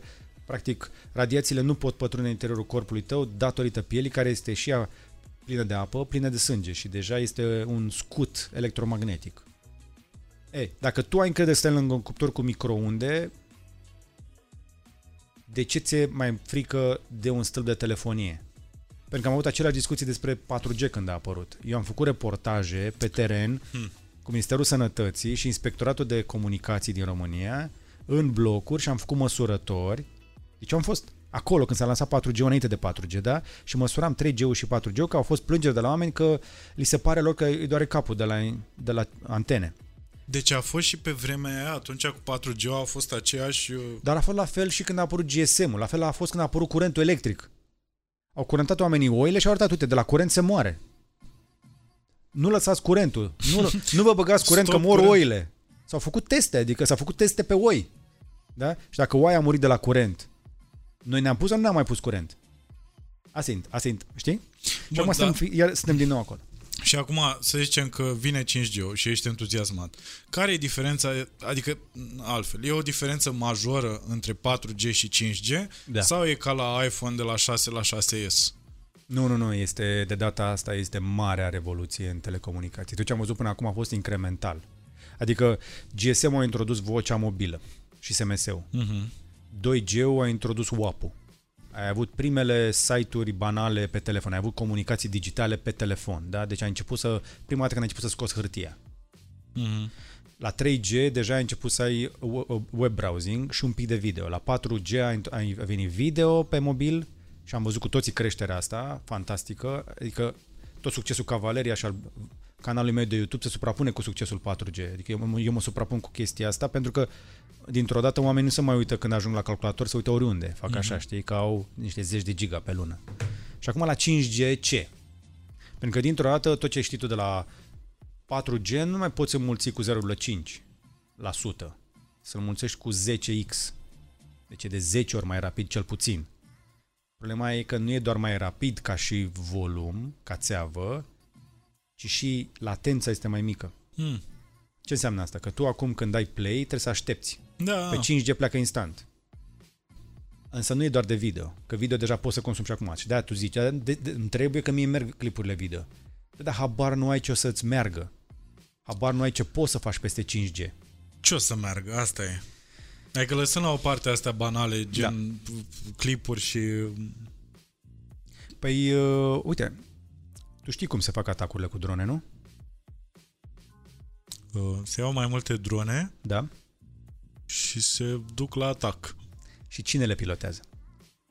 Piloții de drone. De unde? Dintr-un loc în siguranță. Exact. Și asta este un exemplu despre telecontrol, control la distanță. Acolo în Las Vegas, lângă Las Vegas, este o, o chestie unde se aduc oameni, mulți dintre ei fac depresie, pentru că la un moment dat își dau seama că omoară cu dronele alea necunoscuți și oameni pe care nu-i văd, dar hei, ei sunt eficienți, deci treaba merge, nu trebuie să-i expui la risc, da? Mhm. Și asta se face printr-un sistem de telecomunicații prin satelit, suficient de rapid, astfel încât oamenii aia să poată pilota de la distanță o dronă. Mhm. Ei, prin 5G va fi mult mai rapid. Așa, acolo este un caz violent, e un caz extrem. Dar încerc să-ți dau senzația Da, asta de da. control de la distanță. Dar tu gândește-te că există în lume, în momentul ăsta, pentru că roboții încă n-au reușit să facă chestia asta, un chirurg specializat în, uh, într-un Care anumit tip de operează- cancer și poate opera de oriunde din lume. Mhm. Dar și ce înseamnă de oriunde din lume? S-a trezit de dimineață omul ăla, s-a urcat în uh, trenul rapid din China, care merge cu 300 km la oră, se duce spre birou și pe drum spre birou este anunțat că președintele Statelor Unite sau nu știu ce țară are nevoie de o intervenție acum. Cineva l-a băgat într-o sală de operație la un robot Da Vinci, ăsta XI, nu știu dacă le știți, sunt alea care au niște, Da, da, da, fac da. chestiile alea, îl conectează pe el prin 5G și el din tren îl salvează pe ăla. Ăla e 5G. S-a întâmplat asta până acum? Sunt studii de caz făcute în care uh, chestia asta funcționează, da. Și asta este doar un exemplu. Dar gândește-te că asta e banal. Asta va fi banal. Cea mai mare problemă e ca la calculatorul can- cuantic. Noi când am dat drumul la telefonia mobilă, noi nu credeam că o să avem YouTube. Nu exista YouTube Mhm. când am făcut noi telefonia mobilă. Și astăzi este cel mai mare consumator de date de pe planetă. Da, dar era cumva previzibil, Nu, nu era pentru nimeni previzibil. nu? Am stat de vorbă cu Pablu, Șerban Pavlu cu actorul, care a fost înainte la tine. Felicitări pentru podcast, apropo. Mulțumim. Da, l-am promovat și eu că merită, chiar foarte bun. Mulțumim. Uh, și zicea chestia asta, l-am întrebat ce părere ai de chestia asta, că fapt, acum ajungi să te exprimi, producțiile tale sunt video on demand, știi, sunt pe platforme de streaming. Adică te gândeai la chestia asta cu 10 ani, zice, nu mă gândeam acum 3. Da? Acum 3 ani, un om de ăsta- Și până la urmă, discuția noastră s-a dus în o altă direcție, o să vadă oamenii acolo, dar până la urmă, a- asta e ideea la care tu să gândești. Habar nu ai ce poți să faci cu o mașină mai rapidă. Da. Pentru că toată lumea voia un cal mai rapid când au văzut calul, când au văzut prima oară mașină, știi? Adică mai erau, imaginează-ți că 5G-ul o să fie cum, prin comparație, hai să zicem poate un pic extrem, dar s- cred că se apropie. Uh, știi că la început când au apărut primele mașini, că mulți oameni mergeau pe cal. Deci asta, cu mașina cu căleașcă, la asta mă gândeam Da. da. să spui. Mhm. Am înțeles acum. Adică n-am înțeles până la capăt. Nu, nu, a- a- mă... Deschide niște opțiuni fantastice. Te dau niște exemple concrete. Dă-mi, Ce, te rog, ce se va asta mă întâmpla în interesează. primul an de la lansarea Așa. 5G în România? Eu prevăd așa. Din ce am văzut eu pe la târguri în ultimii ani, de când se tot bate toba și tot arătă ăștia echipamente, tehnologia nu este complet standardizată, sunt două standarde mari, de-aia e și bătălia asta cu război economic. Uh-huh. Este o tehnologie pe care o are toată lumea standardizată și este una la care performează foarte bine doar chinezii. Și aia are cu adevărat viitor. Pentru că chinezii uh, o cercetează deja de peste 10 ani, adică ei o, o testează, am văzut teste de 5G încă de acum 4-5 ani. Ei o aveau pregătită, doar că nu era standardizată. De ce? Pentru că Occidentul nu, nu a avansat suficient cu cercetarea și nu vor să-i lasă doar pe chinezi să facă bani din chestia asta. Incredibil. Și atunci, noi avem momentul la două standarde mari pe 5G. Avem ăsta... Uh, new, nu știu cum, new technology, anyway, și mai e unul millimeter wave. Mm-hmm. Acel millimeter wave este adevărata șmecherie, pentru că atunci când ajungi să controlezi frecvențele atât de fin, poți obține niște lucruri fantastice. 5G-ul este, perf- este atât de fascinant pentru mine pentru că poate să-ți conecteze timp de un an sau de 10 ani un robinet fără să umbli la baterie, dar în același timp să te lasă să vezi uh, orice în VR ca și cum ai fi acolo. Adică de la foarte puțină lățime de bandă și nu se conectează decât de două ori pe zi cât să dea contorul la apă, până la 8K în VR real-time fără delay. Și gândește-te că nu mai e o cheie care, care strânge, cheia de 13, știi? Este o cheie franceză universală foarte rapidă care se adaptează instant.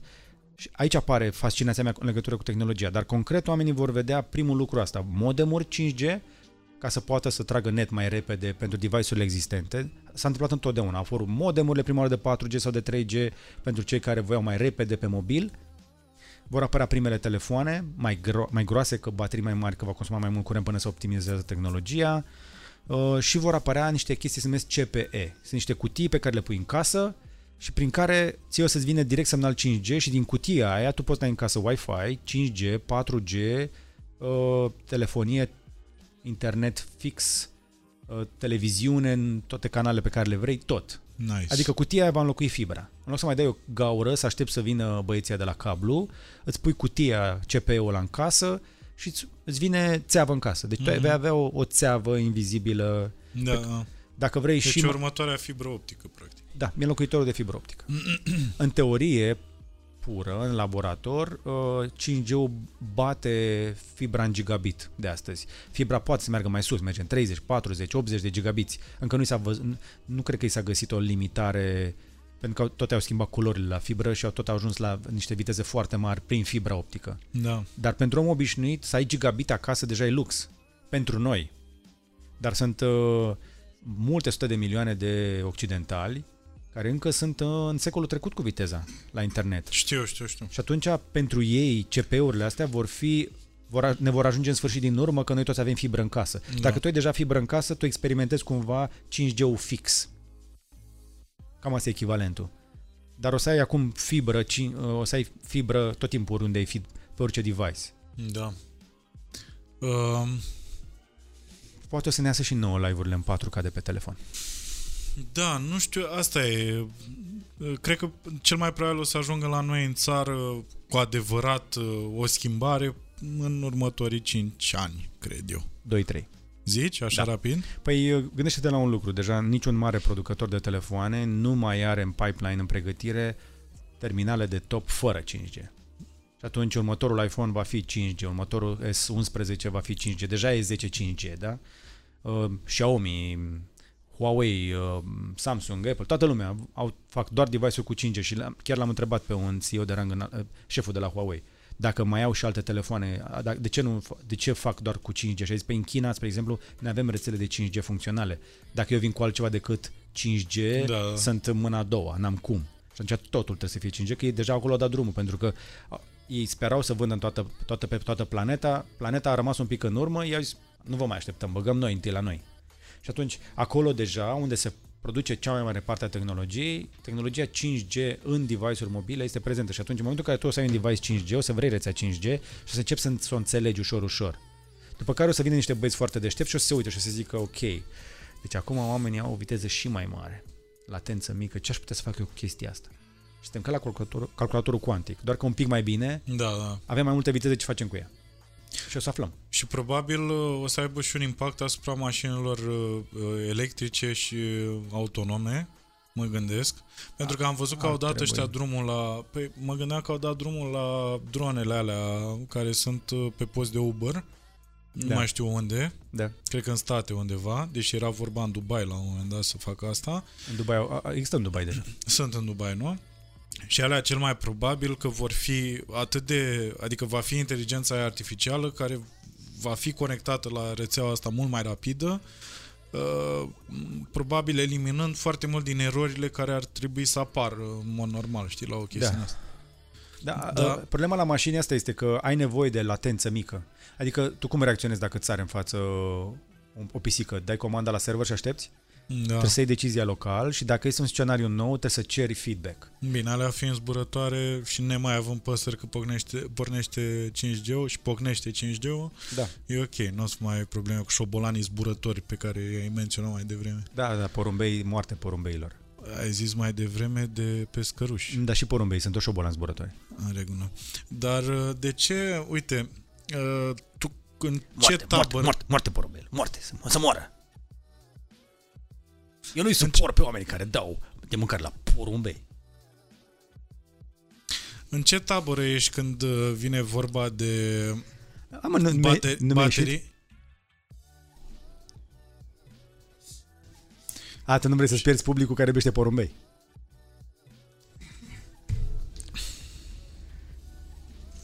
Uh, în ce tabără ești când vine vorba de uh, o mașină Tesla care poluează aproape la fel de mult ca una pe benzină? Uh, De asta i-am amânat întrebarea.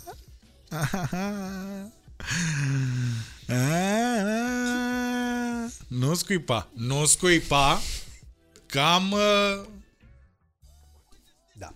Strică masa asta bună.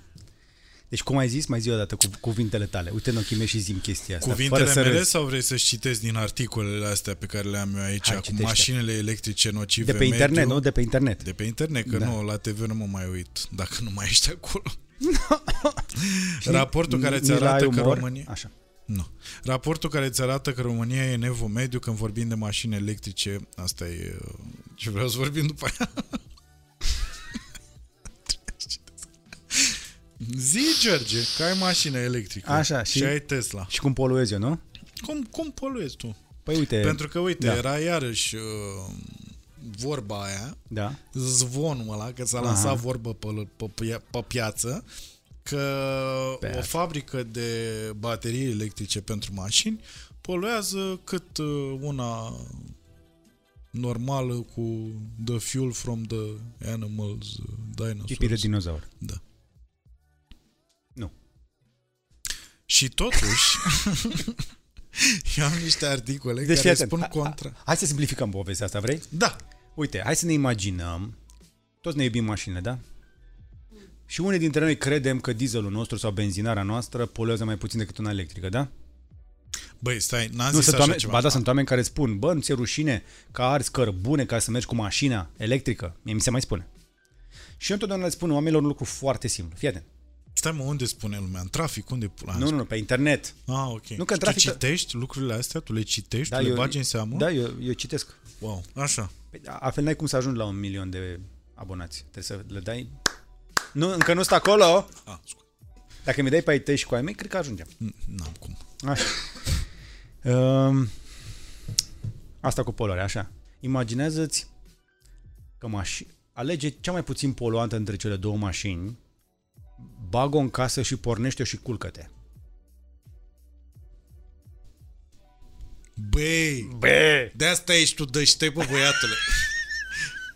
Înțelegi? În... La care mori? Ai! La care mori? Care e mai puțin poluant? Păi dacă stai așa, dar pe Care nu te sistem... omoară? Păi nu, nu te omoară aia electrică atunci. Mhm.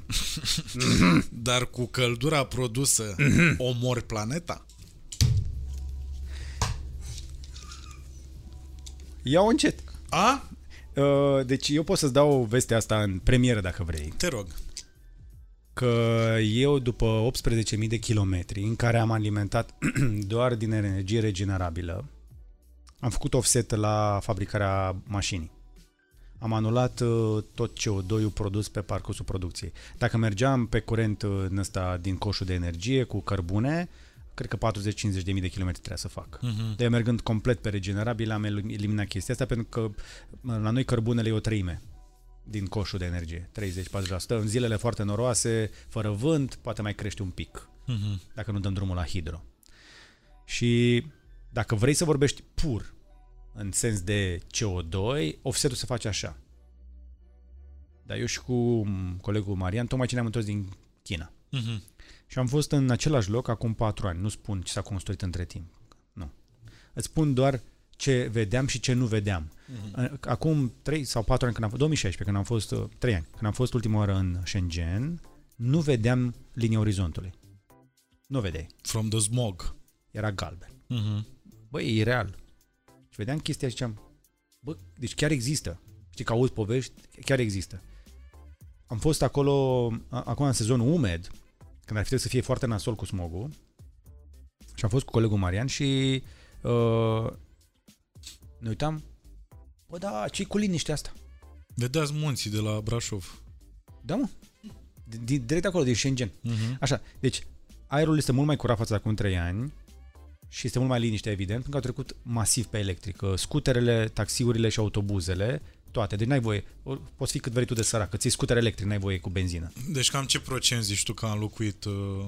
Acolo total. Uh, Din punct Da? de vedere al calității aerului, aerul din Shenzhen, cel mai puternic industrializat oraș din lume, în momentul ăsta are, are aerul de 5 ori mai curat decât Bucureștiul. Și zim ce industrie are Bucureștiul?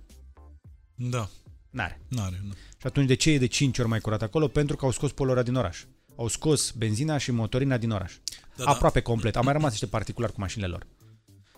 Dar și pe aia îi- îi conving, le dau bani ca să treacă pe electric. Și asta este simplu. Că tu crezi sau nu crezi în încălzirea globală, nu contează. Dar dacă vrei să poți trăi în oraș și să nu-ți m- facă copilul alergie și să nu mori tu mai devreme, Mhm. poluarea în România omoară în fiecare an niște zeci de mii de oameni.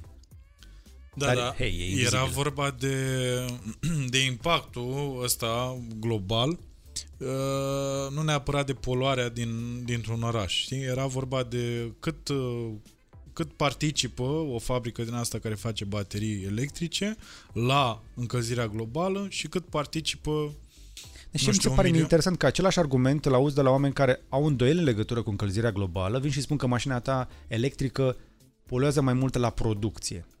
Aha. Dar în realitate n- nimeni, pentru că, hei, dacă sunt deja aici, nu mai discutăm despre ele, că am vorbit de neam săturat, despre mașini pe benzină și motorină, care puțină lume știe. Tu câtă garanție ai la mașina aia nouă, cumpărată în 2019? 2, 3, 5 ani? Dar la filtrul de particule. Tu știi că filtrul de particule este considerat consumabil? Da, da. Nu e acoperit de garanție decât în primii 60.000 de kilometri Mhm. și atunci, după 60.000 de kilometri, ai văzut pe români să se încoloneze la schimbat filtre de particule sau la scos filtre de particule? Care dintre ele poluează mai mult? Dioxidul de carbon, da, este important, trebuie să le iei în calcul pentru încălzirea globală. Dar pe mine mă interesează și mai tare calitatea aerului în oraș în momentul ăsta. Mhm. Eu m-am mutat din București, de peste drum de aici, de la The Full, pentru că fa- fetele mele, soția și copilul meu, aveau tot timpul probleme de respirație. Ori o răceală, ori o alergie, ori iritație pe la... Da. Da, adică devenise, era evident. Pun- Mhm. Punea niște rufe la uscat pe balcon, le lăsa da, într-un fel erau cu praf. și de- dădea cu mopul în fiecare zi. Mhm. Băi, dădea cu mopul prin casă în fiecare zi și zice, nu că am fi noi obsedați de curățenie, dar dacă stai lângă un bulevard, dai cu mopul în fiecare zi și se, dacă iei mopul alb, îl vezi. Și atunci, dacă noi știm deja chestia asta, trebuie să facem ceva în legătură cu lucrul ăsta în primul rând. Mașina electrică asta trebuie să rezolve, nu planeta. Deci e vorba de a prioritiza un pic lucrurile și e vorba de a da. ține cont de ce avem la noi în oraș până la urmă. Bă, până Sau la în urmă, fiecare da. oraș. Uh, uite, spre exemplu, am- amicul meu, Ovidiu Țifui de la Cluj, instalează uh, aparatele astea de ventilație și pune filtre în ele și filtrele când le pune sunt albe ca spuma lapte. Da, da, da, știu, știu. Și la mine când vine și le schimbă, când mai trece pe la mine, mi le schimbă pe alea de acasă și le găsește un pic gri de la praful de pe câmp. Știu, mi-ai zis, da. Alea din Cluj, la firme unde le pune el, le schimbă mai des ca la mine și când le scoate sunt negre. Și le Da. bagă albe și le scoate negre. Știi? Și trebuie să te întrebi, ok, unde se duce negrala aia dacă nu se mai oprește în filtru? Mhm. Știi? Și ce face, unde ajunge. Deci, mașina electrică încă o dată. Și, o, ok, acum zic, da, dar e mai scumpă, da, ok. Um, cât ai dat pentru încă 10 ani? Sau 30 de ani de viață? Plus că, din câte am înțeles, există, nu? Niște bani dați de stat uh, să te Da. ajute să îți cumperi mașină electrică. Cât, uh, Da. orientativ, dacă poți să spui, cât a ajuns nu Tesla? Cât a, deși la Tesla știu că a fost public, parcă ai spus cât ai dat. pe ea. 53 de mii plus TV. Așa și la... Ni- Bun, asta e în cazul Tesla. Dar la Nissan Leaf cât a fost? Care e iarăși o mașină electrică și autonom. 22 de mii plus prima de la stat. Ok. Plu- Plus TV. Cât, uh, cât a fost de la stat? Uh, 10 mii. Ah. 9 mii, nu știu cât. Uh, dar asta este o, o tehnică în asta numită carrot and whip, știi? Morcov și bici. Mhm. Uh-huh. Să dai, uh, știi? Pe, pe de o parte să motivești, pe partea cealaltă să biciuiești. Și acum orașul București încearcă să rezolve chestia asta cu oxigenul, cu taxa oxigen, dacă ai auzit de ea. Da, știu, dar uh, orice spune firea în momentul ăsta pentru mine, uh, orice a spus oricum era egal cu zero, uh, după ce a fost și chestia asta cu uh, atacul la adresa oamenilor care fac uh, spitalul de oncologie, uh, m-a...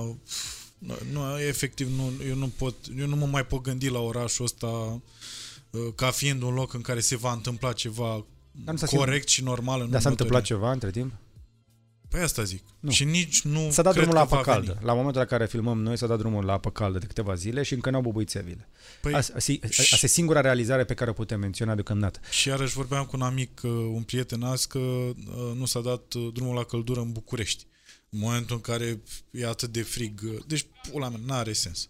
Uh, Spune-mi, te rog frumos, Da. care, uh, da, dar da, spune ce vrei să spui și după aia spune-mi altceva. trebuie să închidem povestea asta cu... Eu, eu nu cred că putem să judecăm oamenii cu aceeași măsură. Uh, Atunci când uh, ai oameni care nu fac ce trebuie, dar sunt aleși acolo și n-ai cum să-i schimbi mai devreme, trebuie să încerci să Să ce? să iei ce poți din toată chestia aia. Și eu m-aș bucura să văd măcar măcar una, două, trei chestii făcute. Știi, noi am ajuns să ne mulțumim cu foarte puțin. Să vezi măcar două, trei chestii făcute. Și unul dintre motivele pentru care eu am plecat din oraș este pentru că nu se întâmpla nimic și nu se întâmplă încă nimic. Și taxa oxigen, a, a vorbit colegul meu, Marian, a, are un material foarte mișto, acum fac o promovare, dar chiar merită, pentru că explică foarte bine toată povestea asta cu taxa oxigen.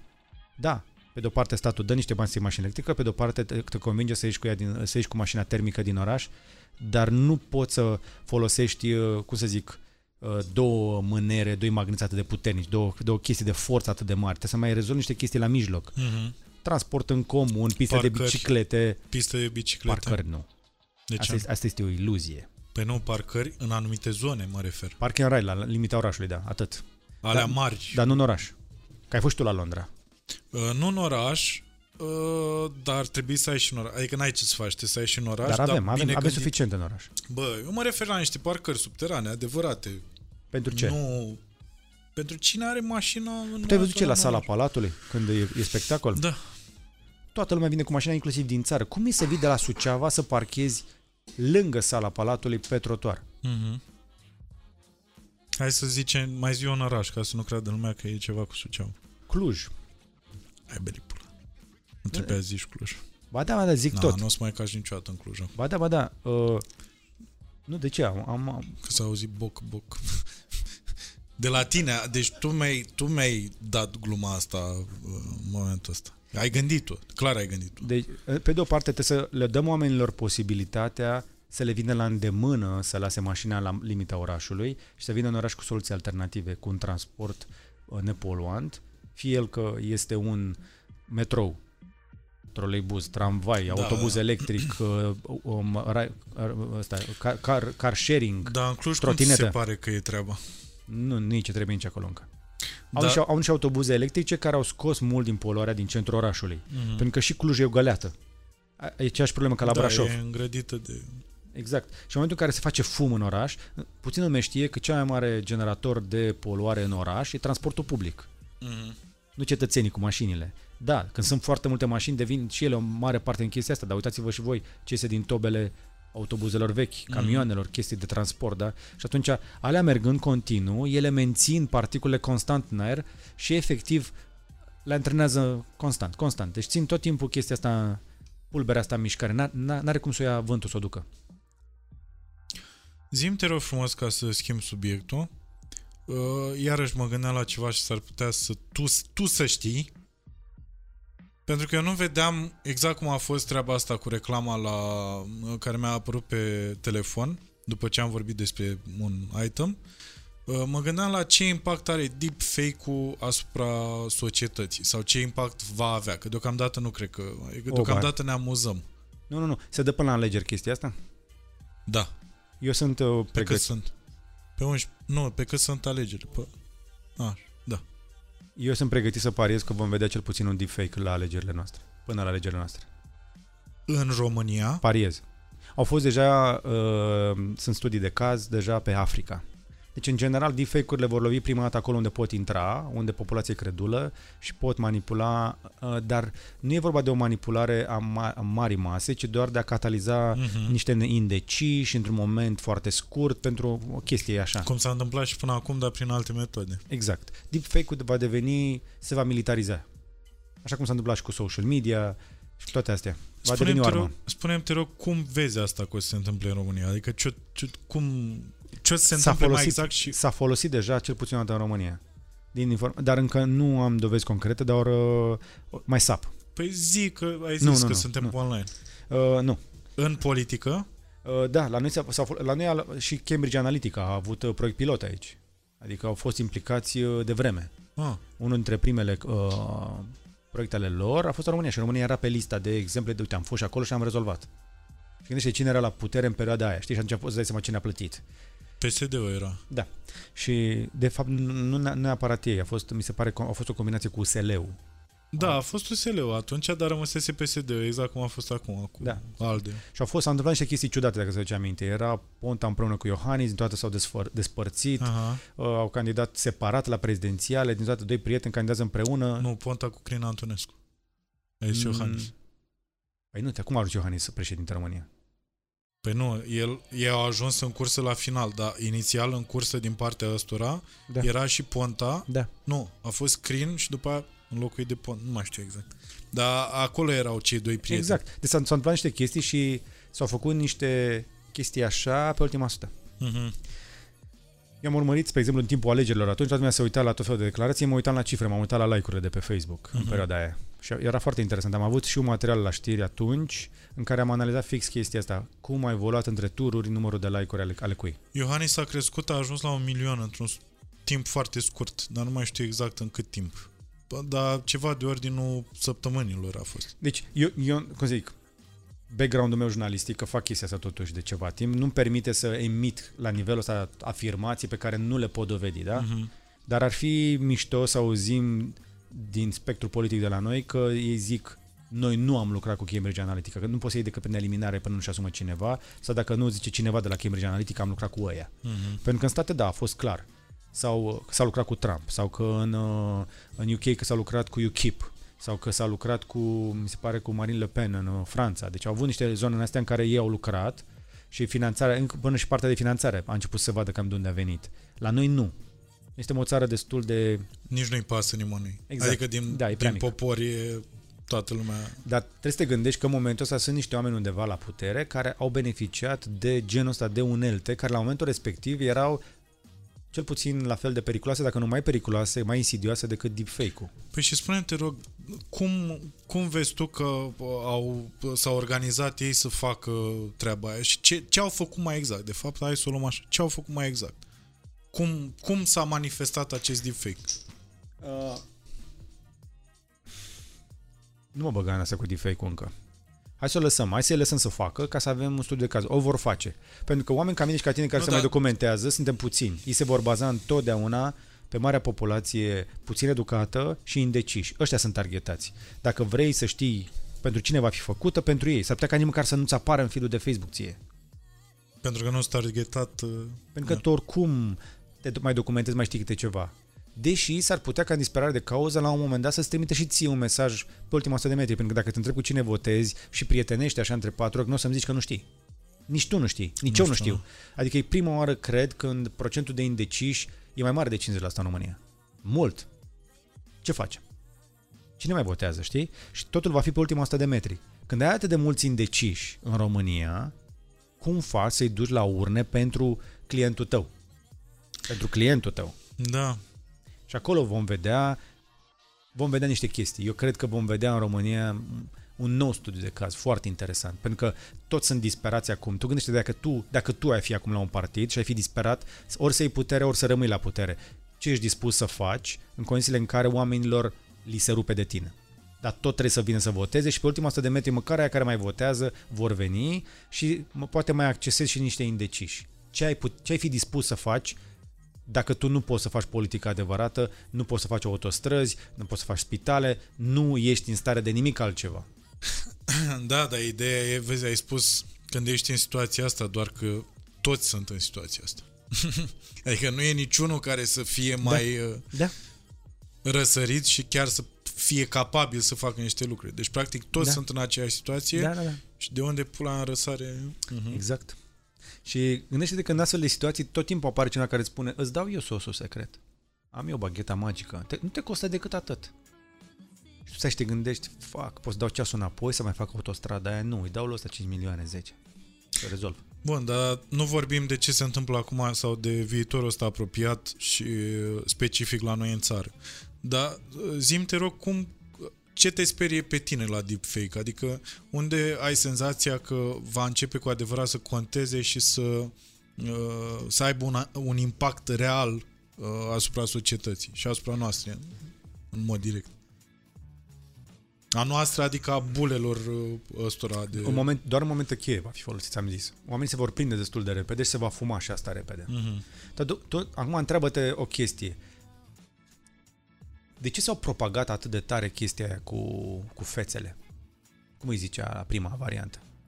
Păi nu, cred că tot deepfake a fost de, din totdeauna. Nu, nu, nu, nu, nu, asta cu oamenii care își, schimbau, se, își îmbătrâneau fața. A, FaceApp-ul. Și după FaceApp a mai apărut încă una aproape identică, Gradient. Uh-huh. Și la cât mai știu eu un pic de digital așa și marketing, mi s-a părut foarte interesant cum erau pornite toate prin câțiva influenceri care făceau chestia asta, postau la ei, pe care o preluat toată lumea. Uh-huh. Unul dintre j- jurnaliștii de tech, jurnaliști, Și youtuberi eu am de... făcut asta și nu m-a plătit nimeni în pula. Exact, pentru că cineva zice, mamă ce cool e că fac și eu chestia asta. Și tu nu dai seama că ai intrat în, în bandwagon. Da, da. Da? Ai intrat în bandwagon-ul ăsta. Dar ei nu trebuie decât să dea câțiva exponenți care să declanșeze chestia asta. Tu gândește-te acum că sunt niște oameni care au niște uh, au stocate niște chestii de fețe, au niște multe sute de milioane de fețe reale. Uh-huh. Și acum știi de deepfake, știi de fețe reale, că fețele publice oricum le-ai mai văzut și le poți extrapola. Politicienii sunt expuși, sunt la vedere, eu, tu, noi suntem expuși. Dar oamenii ăia mulți care altfel îi zic, nu că nu-mi pun eu fața pe stoni, nu postez copii, dar au o poză cu FaceApp a făcut. Sau cu asta nouă. Sau cu ceva. Sau și-a scanat fața pe un telefon, poate chinezesc, nu știu. Deci cineva a stocat niște fețe. Da, asta e pe lângă FaceApp. Hai să ne gândim într-adevăr la metodele de a debloca telefonul din ultima perioadă. Noi credem că am putea să-l vedem pe președintele României declarând război la televizor cu, uh, cu deepfake, da? Și am zice, mamă, ce chestie ar fi. De fapt, eu nu cred că ar fi asta. Cum ar fi să primești un mesaj vocal uh, sau video de la o persoană în care ai încredere, care să spună pe ultima 100 de metri înainte de vot, băi, au venit ăștia, ne-au atacat, face, să ieșim acum. Și ieșim toți, să zicem, dintr-o dată. E un scenariu? Sau nu, că nu-ți trimite ție, po- își postează la el.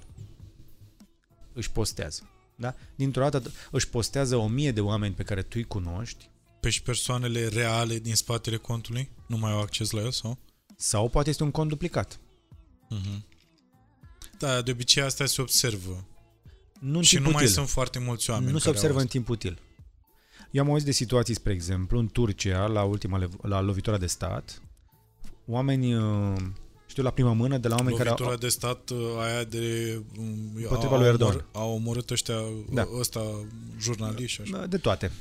Uh, știu de la oameni care Tovarășul PSD-ului, practic, domnul. Unul dintre ei. Da. Uh, oameni care mi-au spus că au trebuit să fugă din Turcia că și-au dat seama că aveau o identitate în social media duplicată, clonată a lui, care discuta cu toată familia și cu toți cunoscuții lui. Avea o viață dublă. Și, Fuck po- de și posta în numele lui. Și ăsta era un om de afaceri. Tu gândește-te că deja guvernele de genul ăsta au zeci de mii de oameni angajați care fac doar chestia asta. Manual. San Petersburg este au o uzină, au un combinat uh, de, numai de așa ceva. Da, de și oameni pe telefoane. uh, pe, pe telefoane, calculatoare, orice, pe identități și, cum să zic, noi suntem targetați, de la, spre exemplu, România este gestionată de la San Petersburg, de la uh, uzina aia, da? Păi, Și acum, din 22.000 de oameni, ești dispus să pui măcar 100 să se ocupe de România? Cât eu poți aș să... da mai mult dacă aș fi... Da, bine, mie îmi și place de noi și... Măcar 1000, că e la graniță, te interesează. Asta zic, o Dar mie. o mie de ruși care știu română impecabil, înțeleg zona asta pentru că doar cu asta se ocupă în fiecare zi și au niște unelte de genul ăsta în mână. Ce pot face o mie de oameni motivați pe internet? Împreună. Își pot da like, share până când gestio- pornesc algoritmul pe care eu pot să arăt, eu primesc notificări, sunt perioade ale săptămânii când îmi vin așa în valuri follower pe Twitter. Există o fabrică de followeri care face după un anumit algoritm, că îl vezi că numele sunt construite cu același calapot, știi, nume, prenume, prenume, nume, niște cifre, niște chestii, m, urmăresc câțiva oameni, nu tuituiesc, nu fac nimic, dar ei vin și au o listă, cred că din asta predefinită, când îi generează să dea follow la câțiva um, creatori relevanți, astfel încât să, să devină validați în fața algoritmului Twitter. Mhm. Știi? Și eu mă trezesc cu oameni care... Oameni. Dacă postez ceva pe Twitter, nu obțin... Când am anunțat că mi-a dat demisia, am obținut vreo 300 de reacții. Pe nu, la noi Twitter-ul e aproape inexistent. E Da, dar câți follower am eu pe Twitter? 10.000? Jumătate de milion. Ai 500 de mii de oameni pe Twitter? Dar sunt oameni? Bă, măcar 300 de mii trebuie să fie. Nu sunt. E, Am plătit un abonament la un moment dat la o chestie pentru că nu poți să ștergi la grămadă. totul e mind-blowing. Așa. Deci, eu, la un moment dat, tu, nu știu dacă știi, dar pe Facebook și pe Twitter nu poți să ștergi în bloc prieteni sau Da. follow. Trebuie să iei unul câte unul. Mhm. Tu ce înseamnă asta? Da, am făcut-o. Da. Ei, eu am găsit o aplicație care reușea cumva să acceseze API-ul Twitter și promitea că îți șterge inactivii Mhm. și ăștia falși. Și i-am, le-am plătit abonament, le lua nu știu câte zile doar să scaneze oamenii, cât să ia user cu user, să le vadă ultimele interacțiuni, nu știu ce. Chestie pe care trebuie să o faci tu manual. Și mi-a dat o chestie de 87% fake, o chestie din asta. Și am dat să dea delete. Când aveai 500 de mii, Da, 87% din 500 de mii? da, sunt fake. Da. Și a început să șteargă la ei. Și am dat să șteargă și abonamentul nu era ieftin, era vreo 15 dolari pe lună. Doar pentru serviciu automatizat online, știi? Și după o lună mi-a dat, au dat așa un e-mail că Twitter le-a tăiat accesul la API, s-a schimbat metoda și nu mai pot face ștergerea asta, oferă alte servicii acum. Și am rămas cu abonamentul. Și am zis, păi da, da, eu v-am plătit să-mi ștergeți chestiile astea. Și am reușit să șterg doar vreo 5.000. Și Dar de ce, de ce e o cifră atât de mare? Pentru că în momente cheie tu ai nevoie ca numărul de like-uri să- și de share-uri și de retweet-uri să fie relevant pentru algoritm ca să-l accelereze și să ridice în atenția oamenilor. Așa a ajuns Iohannis președinte. Topicurile despre el și de furia împotriva celor care au blocat votul în turul 1 a fost atât de mare încât algoritmul a văzut că ate- uh, interesul oamenilor este către zona asta și la, la Aduți aminte că era newsfeed era întotdeauna primul subiect cele mai multe like-uri, cele mai multe reacții. Și atunci, dacă tu, hai să zicem că acolo poate a fost pe bune, dar dacă vrei să generezi un subiect care nu e pe bune să-l faci să fie forță sus acolo, îl accelerezi automatizat. Sau cum a fost acum cu video-ul ăla de la colectiv. Da. Eu nu mă pot uita la video ăla. Nici eu. Mai ales că am avut prieteni acolo. Da. Dar uh, vreau să-l felicit public pe Adi Despot, care a fost peste orice om care ar fi trebuit să fie capabil să gestioneze o situație din aia și să fie antrenat să gestioneze o situație din aia. Adi Despot a fost the motherfucking shit. Și bravo lui. Uh, zim te rog frumos trei lucruri esențiale de la Tesla fără de care nu poți să trăiești în momentul ăsta și pe care ar trebui să le aibă orice mașină. Am pus la Mm. criterii de... Am mers în China cu un taxi electric, un fel de Logan electric. Și bă, mergeam cu Marian cu ea de vreo câteva minute și am zis, bă, bă, e chiar mișto mașina asta. Știi de ce? Nu se aude nimic. Devii dependent de absența vibrației zgomotului. Asta e prima chestie.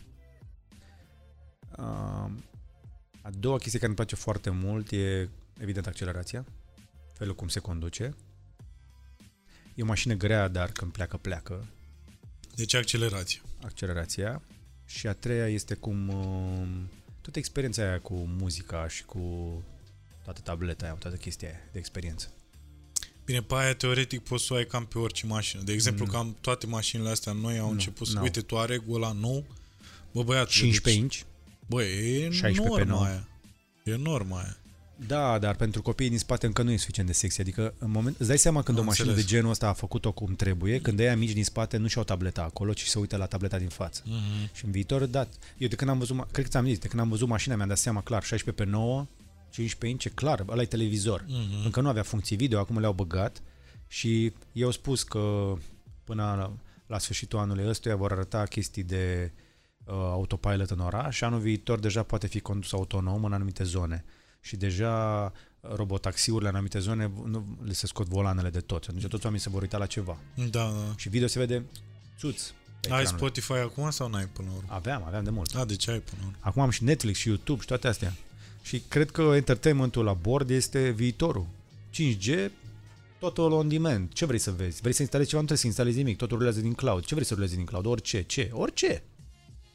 Da, când ai mers cu ea prin, uh, prin țară și erau zone fără semnal, ea funcționa cu aceeași... Uh, Lejeritate. Da, da, nu interesează. Da? E, e, pe exemplu, calculatorul mașinii cu partea de entertainment sunt separate. uh-huh. Adică sunt situații în care mai dă friz. O, Bata nu știu câte săptămâni, poate mai îngheață. Uh, și există o chestie, că ți apăsate două butoane și se restartează. Și se stinge ecranul vreo minut. Tu nu ai vitezometru, nu ai sunete, nu au semnalizarea, Da. nu, nu vezi nimic. Dar o conduci. Merge frână, accelerația, volanul, merg toate. Totul merge. Păi și nu e un pic scary în pula mea? Că... Prima dată da, dar după aia te obișnuiești. Eu acum, acum o fac în mers. Eu, eu restartez tableta în mers. Toată lumea face chestia asta. Uh, Proprietari de Tesla când se mai blochează, se blochează unul, rarisim, dar se blochează unul. Păi da, bă, dar e o distracție de la... Distraction de la a conduce. Păi nu, că tu în timp ce conduci tu nu poți să pui video. Merge doar în modul parcat. Jocurile la fel merg doar nu când mă, ești referea, parcat. mă refeream la freeze-ul tabletei și faptul că trebuie să o restartezi. Eu cred că am mai puține distracții, distrageri de la uh, drum în Tesla decât în orice altă mașină. Gândim în engleză. Da. Pentru că la o mașină normală ai 3 ceasuri aici, Dar n-ai cum să nu râzi la căcatul ăsta. Gândim în engleză. Da. Nu, râs tu râs, dar uh, fiica mea face la școală de engleză. Eu, eu, eu vorbesc foarte mult engleză și ajung deja să-mi pregătesc frazele pentru ea în engleză în minte. Da? Să țin pasul, că altfel. Să fiu babalăc mai încolo. Așa, deci într-o mașină normală ai trei ceasuri în spatele volanului, apoi ai aici po- un, încă un ecran și poate mai încă unul jos. Ai trei zone în care, la care să fii atent. Pe aia ai foarte multe butoane. Mm-hmm. E, care dintre ele e mai important? Trebuie să la toate. Că aici ți viteza, aici vezi entertainment aici îți faci clima. Da? Trei locuri deja la o mașină normală. La mine sunt toate într-un loc. Da, știu, dar uite, m-am uitat la un clip special ca să vorbesc cu tine în cunoștință de cauză despre Tesla. Bine, în cunoștință de cauză, neavând una. Uh, și m-am uitat la un clip foarte mișto al unui om care face un review la Tesla după ce a condus-o un an jumate. Uh, Model 3, un an, pardon, nu un an jumate. Și a spus o chestie, mie mi s-a părut de foarte mult bun simț, faptul că tu pe tableta aia, exact cum era problema la iPhone mai pe vremuri așa, faptul că tu nu poți customiza uh, butoanele și zona lor. Și asta, într-adevăr, pare așa un soi de uh, problemă. E o chestie cu care te obișnuiești, bineînțeles, că și eu mă obișnuiesc cu chestii și toată lumea se adaptează. Dar faptul că tu conduci aici și ai tableta și tu trebuie să ajungi aici, în colțul ăsta al ecranului, nu e o distragere? Nu. Pentru că tu deja știi unde trebuie Da. să ajungi cu În, degetul. ecranul ăla e împărțit în trei. Ai partea de condus, care e cea mai apropiată de tine, ca să fie la din stânga. îndemână. Exact cum e la toate mașinile. Așa? Dar acolo trebuie să ai și vitezometru, poți să vezi toate informațiile de mașină care Da. te interesează, da? Bateria, toate alea. După care ai clima jos Uh-huh. Și după aia aici ai hartă, alte chestii care nu sunt uh, urgente. Clima, dar apeși pe ăla de climă și după aia ți apare clima. Adică Nu, tu nu, nu, nu, o că- poți, nu, nu, contro- nu, o sunt poți toate- controla de acolo. Da. Aha. Și sunt o, la, la climă sunt o felul de chestii astea foarte simple. Dacă vrei să dai off, ți, a, pui degetul pe e, aia cu iconița cu ventilatorul și o ții două secunde și ai stins. Aha. Sunt niște chestii foarte simple, știi? Sau uh, dacă cum se regleze aerul, știi că dai și dai cu degetul unde vrei să bată jetul, pe tabletă, sunt Da, niște am chestii văzut. Uh, nu este încă soluția ideală, dar este extrem de elegantă. E o rezolvare foarte elegantă în care i-au redus fantastic de mult costurile. Nu știu dacă știi, dar Tesla Model 3 este cea mai profitabilă mașină din segmentul ăla. Deși, e, deși pare ciudat, dar este, are cea mai mare rentabilitate din industrie, adică mai- se mai apropie doar BMW-ul de profitabilitatea asta la o mașină Mhm. de, de, doar departe așa. Adică e- Tesla face undeva la vreo 30 ceva la sută profit la Model 3. Și uh, no, um, în, normal în industrie se, rar se face 10. Zim te rog frumos dacă există lucruri, tu fiind îndrăgostit de tehnologii, băi ce-mi plac astea, exact de matinal din aia de TV, dacă sunt lucruri care te sperie, care, pe care le vezi venind așa și care îți provoacă frică în tehnologie. Presupun că și deepfake-ul, dacă tot am vorbit despre el. Nu mi-e frică de tehnologie, mi-e frică de mine că aș putea să încetinesc, să-mi încetinesc uh, adaptabilitatea. Mi-e groază că aș putea să nu mai țin eu pasul cu schimbarea. Acum țin pasul. Asta necesită un full-time job, să fie adaptabil. Și mi-e frică să nu încetinesc. Și mi este frică de uh, ignoranța oamenilor și de frica lor de schimbare. Că vezi, întrebările astea despre încălzirea globală, 5G, uh, mașinile electrice care poluează, astea vin din frica de nou. Prefer să lăsăm lucrurile așa cum sunt, că ne e frică să nu vină schimbarea. Și nu mi-e frică de tehnologie. Mi-e, adică, da, mi-e frică de anumite chestii din tehnologie. Mi-e frică, spre exemplu, de uh, automatizarea justiției. Știi? Sau um, mâna lungă a legii robotizată, care poate să nu mai vadă, să nu mai... Să nu mai aibă factorul uman și să nu mai aibă empatie și Exact. să... Da. Lipsa de empatie în tehnologie. Până și aia va putea fi programată, dar, serios acum, chiar ai vrea să amendezi pe toată lumea care greșește? Ai vrea să-i amendezi pe aia care chiar merită? Dar Da. cum faci diferența? Știi, și atunci, asta, asta e chestia care mă sperie în legătură cu tehnologia. În China, spre exemplu, sunt 8 camere de luat vederi la fiecare trecere de pietoni, la fiecare capăt. Deci sunt total 16. Plus celelalte. Deci, într-o intersecție sunt zeci de camere. Se știe tot.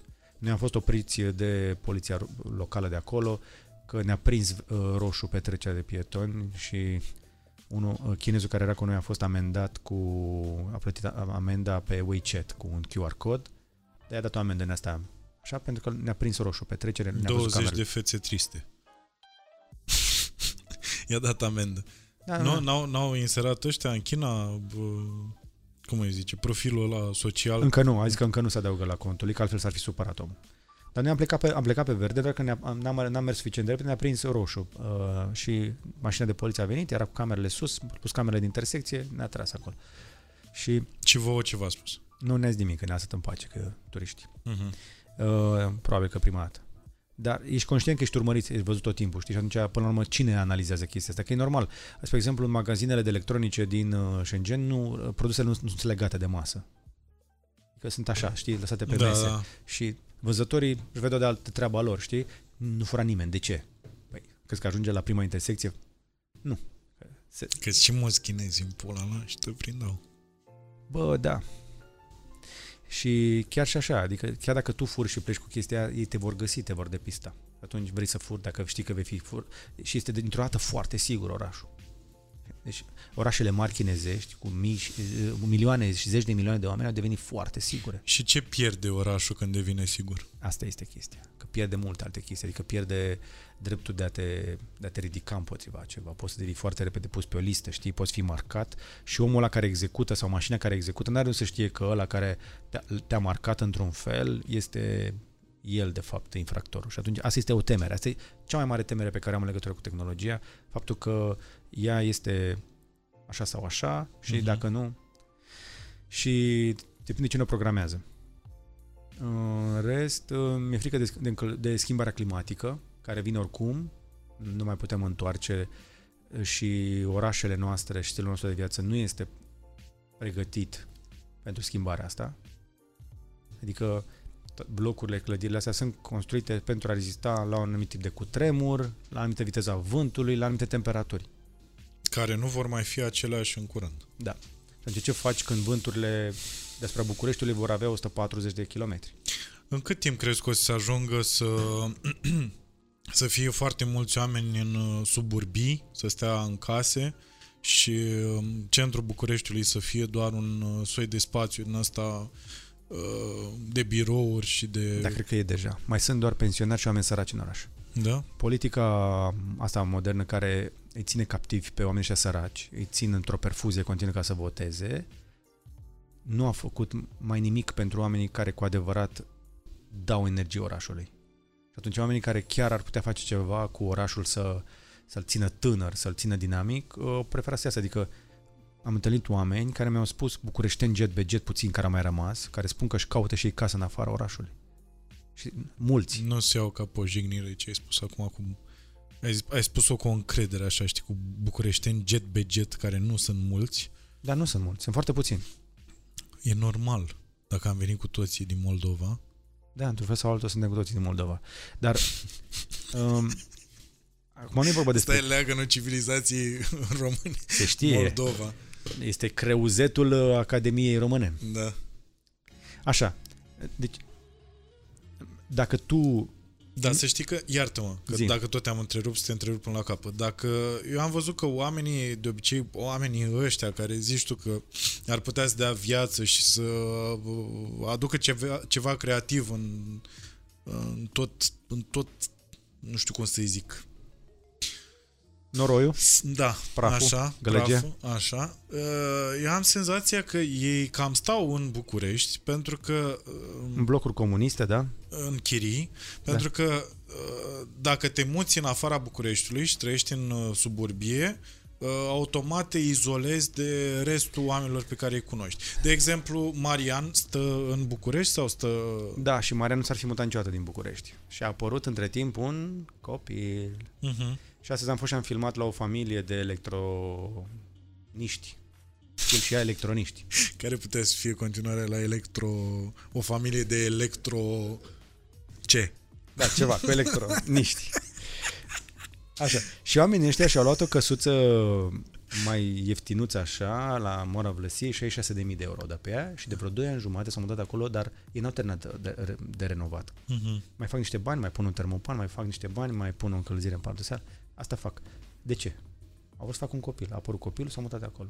Deci, oricât de mult ai iubi orașul și cât de... Eu iubesc orașul, adică am ajuns, ajuns să iubesc orașul, țin de 15 ani în București, am ajuns să-l iubesc orașul ăsta după ce am trecut prin toate stările. Adică eu aici am trecut prin tot. Deci viața a trecut prin mine și eu am trecut prin ea. M-am îmbolnăvit, am luat bătaie, The same m-am here. măsurat, m-am îndrăgostit. Deci am făcut tot aici. Și Mor sunt cele din urmă, nici măcar să nu mă enervez în trafic. Deja sunt, cred că sunt, cred că m-am adaptat. Nu mă Eu- enervez, foarte puțin. Eu încă... Eu cred că am oameni care se uită la mine și sunt oamenii ăia de le-am arătat eu mui la un moment dat în trafic. Da, am început și eu să mă calmez. Da, pentru că la un moment dat te adaptezi la oraș. Pentru Dar că tu încep gând- să înțelegi ce se întâmplă. de fapt. Dar tu gândește-te la o chestie. Cum aș putea să fac eu o chestie mișto din Cavaleria în oraș, în condițiile în care um, singura soluție pe care am este să o gândesc totul în sistem privat, foarte scump. Pentru că n- orașul ăsta nu are niciun fel de facilitate pentru nimic nou, fresh, tânăr. Nu are nimic. Nu are nici pentru oameni care au un handicap fizic, în pula mea. Da, păi Da. pentru... Da, da, da. Echivalentul unui oraș mare din România este închis în casă. Nu are cum să iasă pe stradă. sub lumina unei lustre. Unei Legat, legat de un calorifer. rece. Hai să încheiem aici, vrei? Te rog. Că... Da. Trebuie să Da. ajungi la celălalt podcast. Nu, nu, nu podcast am. O să fac niște bani. Păi Bă, zi- ar fi cazul. Dacă Da. ai plecat de la ProTV, ar fi cazul să începi să faci niște bani, că Pana mea. deja n- n-au, n-au început să se uite oameni la tine, la cavaleria. Dar nu s-a schimbat nimic în trafic. Să Nu nu se se... uită așa. Ala, între oamenii de la mine? Da, ei la tine, se uită Nu, așa. dar i-am avertizat de mult. Dacă aveți, dacă vă t- stresează chestia asta, să, trebuie să știți dinainte că voi face asta. Am anunțat că voi, dinainte că voi face asta. Spune-le, te rog, oamenilor care se uită la podcast ceva de la ce vrei tu din, din tine, așa. Că trebuie să te preocupe ceva în momentul Bă, ăsta. deci și- mi-a, mi-a plăcut foarte mult interviul. Deci am venit aici cu o greață totală, fizică, ți-am zis că mi-a fost rău. Da, Și mi-am revenit. mă bucur. Ai scos, ai scos greața din mine. Da, așa, să știi că zice lumea, că la final cam toată lumea când pleacă zice, bă, dar cum am reușit, mă, să vorbim două ore? Bă, da, serios, că Știi că trebuie să fiu Trebuia de la 4 să fie. Hai să ne oprim aici. Eu sunt recunoscător că avem uh, locuri unde să vorbim așa, un public care să vorbim așa și dacă ne-am înțeles și printre rânduri, înseamnă că încă mai suntem destui aici. Încă nu-i de plecat. M- Mi-e milă de cei care aleg să plece, îi înțeleg, dar pe unii nu. nu ai- cred că poți să emigrezi și în România. Poți să emigrezi în Uniunea Europeană în interiorul României dacă vrei și poți să alegi să faci tu lucrurile într-un fel. Cred mai mult ca niciodată că nu este despre ceea ce facem, ci despre cum facem. Și am ales să fac lucrurile într-un fel și am ales asta de mult. Și sunt astăzi într-un loc care este rezultatul unei călătorii bazate nu pe cât, ci pe cum. Nice. Hmm? Nice. Când le spuneam eu bloggerilor începători că pregătiți-vă pentru 4 ani de foame, făceau rumoare în spate acolo la Webstock. Și acum iată. Și acum ce? Încă mai sunt vreo două bloguri în România care fac bani din reclamă și înjură pe alții care fac reclame. Da, hai să ne oprim aici. Băi, e greu să fii mic. E greu să fii la început. Uh, am început să văd și o chestie asta. Spre exemplu, eu acum sunt în situația asta de pe digital în care sunt cel mai mare. Și am devenit și eu o țintă. Că atunci când ești mic, trebuie să te iei de ăla de sus. Să te tragi și tu în sus, cumva, știi? Pe dar tu de cine te-ai luat? Eu nu mai iau de nimeni. Păi nu, zic când erai mic, de cine Nu, te-ai eu nu luat? m-am luat. Pe astăzi. Păi da, de am jucat jocul lung. Am început acum 12 ani blogul și am jucat jocul lung întotdeauna. Ți-am zis, nu era despre cât, era Mhm. despre cum. Și atunci să-i spui cuiva apucă-te astăzi și peste 12 ani vei fi numărul 1. Du-te, bă, pula mea, n-am timp. Viața, do- vreau să văd lumea, să văd, mă, mă duc În să fac. weekend beau. Da. Și ce concedii? Și uh, avem bonusuri și uh, aș vrea să dau o probă, dar aș vrea să dau o probă plătită. Deci te caută și zice că vreau o probă plătită. Uh, nu, nu avem nevoie, suntem ok. Și e un caz fericit. Asta e problema, de fapt că e un caz fericit ăsta. Și că sunt din ce în ce mai puțini oameni ăștia care văd, uh, văd the big picture, văd în, uh, în viitor, nu văd uh, asta imediat de eu la sfârșitul lunii. Da. Noi doi vom trăi, suntem prima generație care va trăi peste 100 de ani. Și atunci gândește-te, dacă noi vom trăi peste 100 de Eu ani. zic să nu mă bagi în oala asta. Ba da, ba da, ba da. Lasă-te N-ai, n-ai de singur. ales. Mhm. Important este cât din eul tău va mai fi intact în creierul tău, în corpul tău după 45. După 45. Păi automat, dacă ajungi să depășești 100, automat și mintea va rămâne Nu. blocată în zici? Nu, nu. Avem o mare problemă. Corpul nostru este capabil să reziste foarte mult timp. Ce faci cu mintea? Ce faci cu sufletul? Ce faci cu tine? Un- Unde te pierzi pe drum, te vinzi ieftin, te... Eu zic că o să găsești resurse. Nu găsești. Zici? Cunosc oameni de 45 și 50 de ani care sunt topiți în interior. Nu mai Mhm. au niciun fel de suflet, nu mai au nicio motivație. Sunt niște butoane, niște rotițe într-un sistem. Reacționează. Deci știi că uh, citesc acum o chestie cu liberul arbitru și spune că noi credem că noi cred, că vrem. Și de fapt nu, mai mult de 95% din lucrurile pe care le facem pot fi prevăzute cu, uneori cu secunde înainte dacă urmărești neuronii și toate mecanismele din corp. Deci exact pe Cambridge Analytica, eu îți pot predestina ție destinul băgându-te într-o anumită societate, într-un anumit job, într-o anumită chestie. Unde rămâi tu? Da, aici sunt de acord, dar nu până la cap. Adică sunt conștient că am devenit atât de... Mai stai un pic, că nu e. Am, de, am devenit uh, manipulați până în punctul în care uh, capacitatea noastră de a decide a ajuns la 0, ceva la sută și că totul în jurul nostru, de fapt, de asta eu am Mac și am iPhone, uh, de asta locul ăsta arată așa, pentru că sunt anumite lucruri care îți sunt hrănite și la un moment dat iau decizii în locul tău, de fapt. Mobila pe care o ai în casă și așa mai departe. Dar nu cred că la anumiți oameni se duce până în punctul ăla uh, de o decizie importantă uh, va fi calculată uh, și îți va fi cu uh, 90% impusă de ceva. Eu nu cred în momentul ăsta că niște oameni capabili, informați și cu minte uh, s-a ajuns la așa ceva cu ei. N-ai nevoie de mai mult de 90%. Și deja 90% este ușor. Liber arbitru nu ai nici 5%. Tu gândește-te care, Ce ai făcut radical diferit față de săptămâna trecută? 99% este, sunt obiceiuri, sunt, e rutină, sunt reflexe, ticuri.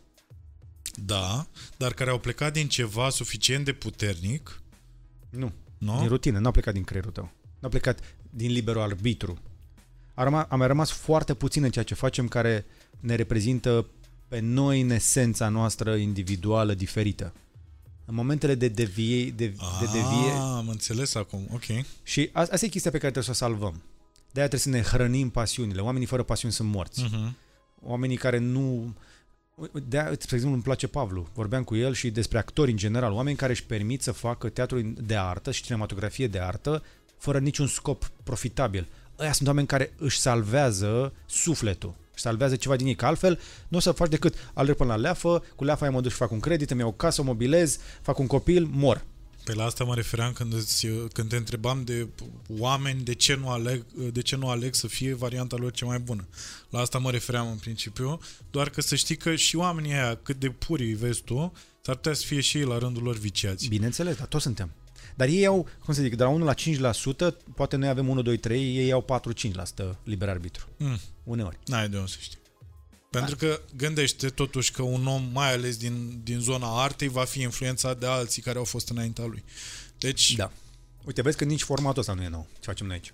E pula, cum? Eu l-am, eu l-am găsit pe ăsta. Eu l-am făcut. Cu asta, cu două microfoane așa și cu masa așa și cu un laptop în față și să ai asta așa, care arată gen cum e studioul lui Joe Rogan, eu am, eu am, la asta eu m-am gândit. Și băutura? A, băutura. Și apă. A, nu, a, avem, da, de la Dean Și Aykroyd. săbii, săbii de samurai? Nu, a, săbii, a, băgăm și Așa, ăsta e de la Dan Aykroyd, e Skull Vodka. E- Băi, eu, l-am, eu am vorbit cu Dan Aykroyd să fac asta în pula mea. Nu, de, degeaba râzi. Ca să nu-ți mai zic, uite, asta, figurina asta, asta eu am făcut-o și a dus la facerea filmului Godfather. Eu, eu am făcut asta. Uh, dar vă zic ce am mai făcut și la Pierd, podcastul viitor pierd bani, da. La ora asta pierd bani. și la podcastul viitor, că deja a rămas George fără 20 de euro. Că nu mai lucrezi la pro, ai înțeles? Și acum faci mult mai puțin bani? Da! Acum am prins-o. Și în aproape jumătate de oră a pierdut 20 de euro. și ne vedem la podcastul viitor. Pentru că uh, George trebuie să plece ca să-i prindă pe ceilalți 20 de Uh, vă las cu o singură concluzie. Asta este ultima frază pe care o mai spun. Uh, mi-a zis uh, Șerban Pablu să vă zic că la mine a ieșit mult mai bine decât uh, la MCN. Nu mai bine.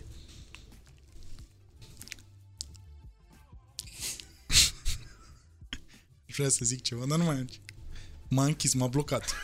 Tu poți să vorbești și fără căști, să știi câte auzi. A, nu? Chiar nu vrei să mai spui nimic? O să-l sun chiar acum pe Șerban Pavlu să-mi va pula dacă nu și să văd dacă chiar a zis asta, pentru că tu nu mai zici nimic. Nu pleci, stai, stai să, stai să vorbesc cu Șerban. Nu, nu pleca, stai acolo. Na, altceva n-aveam ce să fac.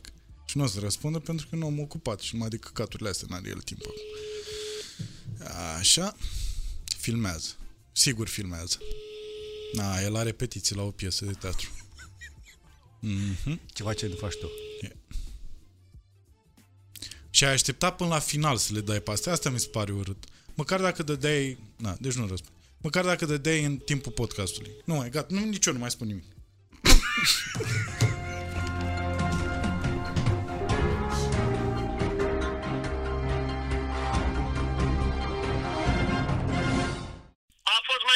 100 de ori la tine decât la Bucnici. Aha, aha. Zi și de ce, dacă... Uh, la el am primit un pahar de apă, atât. Serios? La tine a fost... Da, apă la discreție a fost la voi. Păi, da. Mai știi numele? A fost... Uh, nu. Da. Uh, nu contează. Da, era Zăganu. Da. Poiana... Poiana Țevici a fost. Nu, acum vezi, îndepărtez toate lucrurile bune pe care le-ai zis de podcastul meu. Nu mă, nu, a fost foarte mișto. Dar nu mai știu exact, nu știu cu cine vorbesc, dar o, a fost super, super, super. Vă spun sincer, uh, ai o echipă minunată și uh, să vă dea Dumnezeu pe cât meritați. Da. Bine, Șerban, noi, noi, noi de aici, cei de la... m, Nu știu cum să Vai de morții noștri, îți mulțumim mult pentru, da, pentru cuvintele... Șef la cuțite, ce sunteți acolo, voi, că nu mai... De la emisiunea asta cu mâncare, Da, m-a mulțumim. sunat băiatul ăla. Da. Da, mulțumim mult. Uh, Mi-am pus inel gastric, asta e. Ca să imit perfect. Nu mi-am pus. Bine. Gastric și mărgele în pulă. No, nici asta nu mi-am pus încă, dar uh, nu mai e mult. În ritmul ăsta nu mai am mult. Bine, spor la umbre acolo. Dar nu, nu vreau să închid încă. Ah. Bine, uite, am tras, am tras podcastul și acum ți-am zis asta, așteptam confirmare de la tine sau să infirm spusele lui Bucnici. Nu, nu pot să le infirm de, de adevăratele. Aha, Da. Dar a bine, fost mișto și la voi. da, da. Da. Bine, mă bucur că ne-am auzit Bine. atunci. Mhm, mhm. Bine, bine, pa, Da, pa. te salutăm de aici, că ne apucăm de gătit. Pa, Hai, dați drumul. da, da, să, tre- să trăiți. Pa, pa.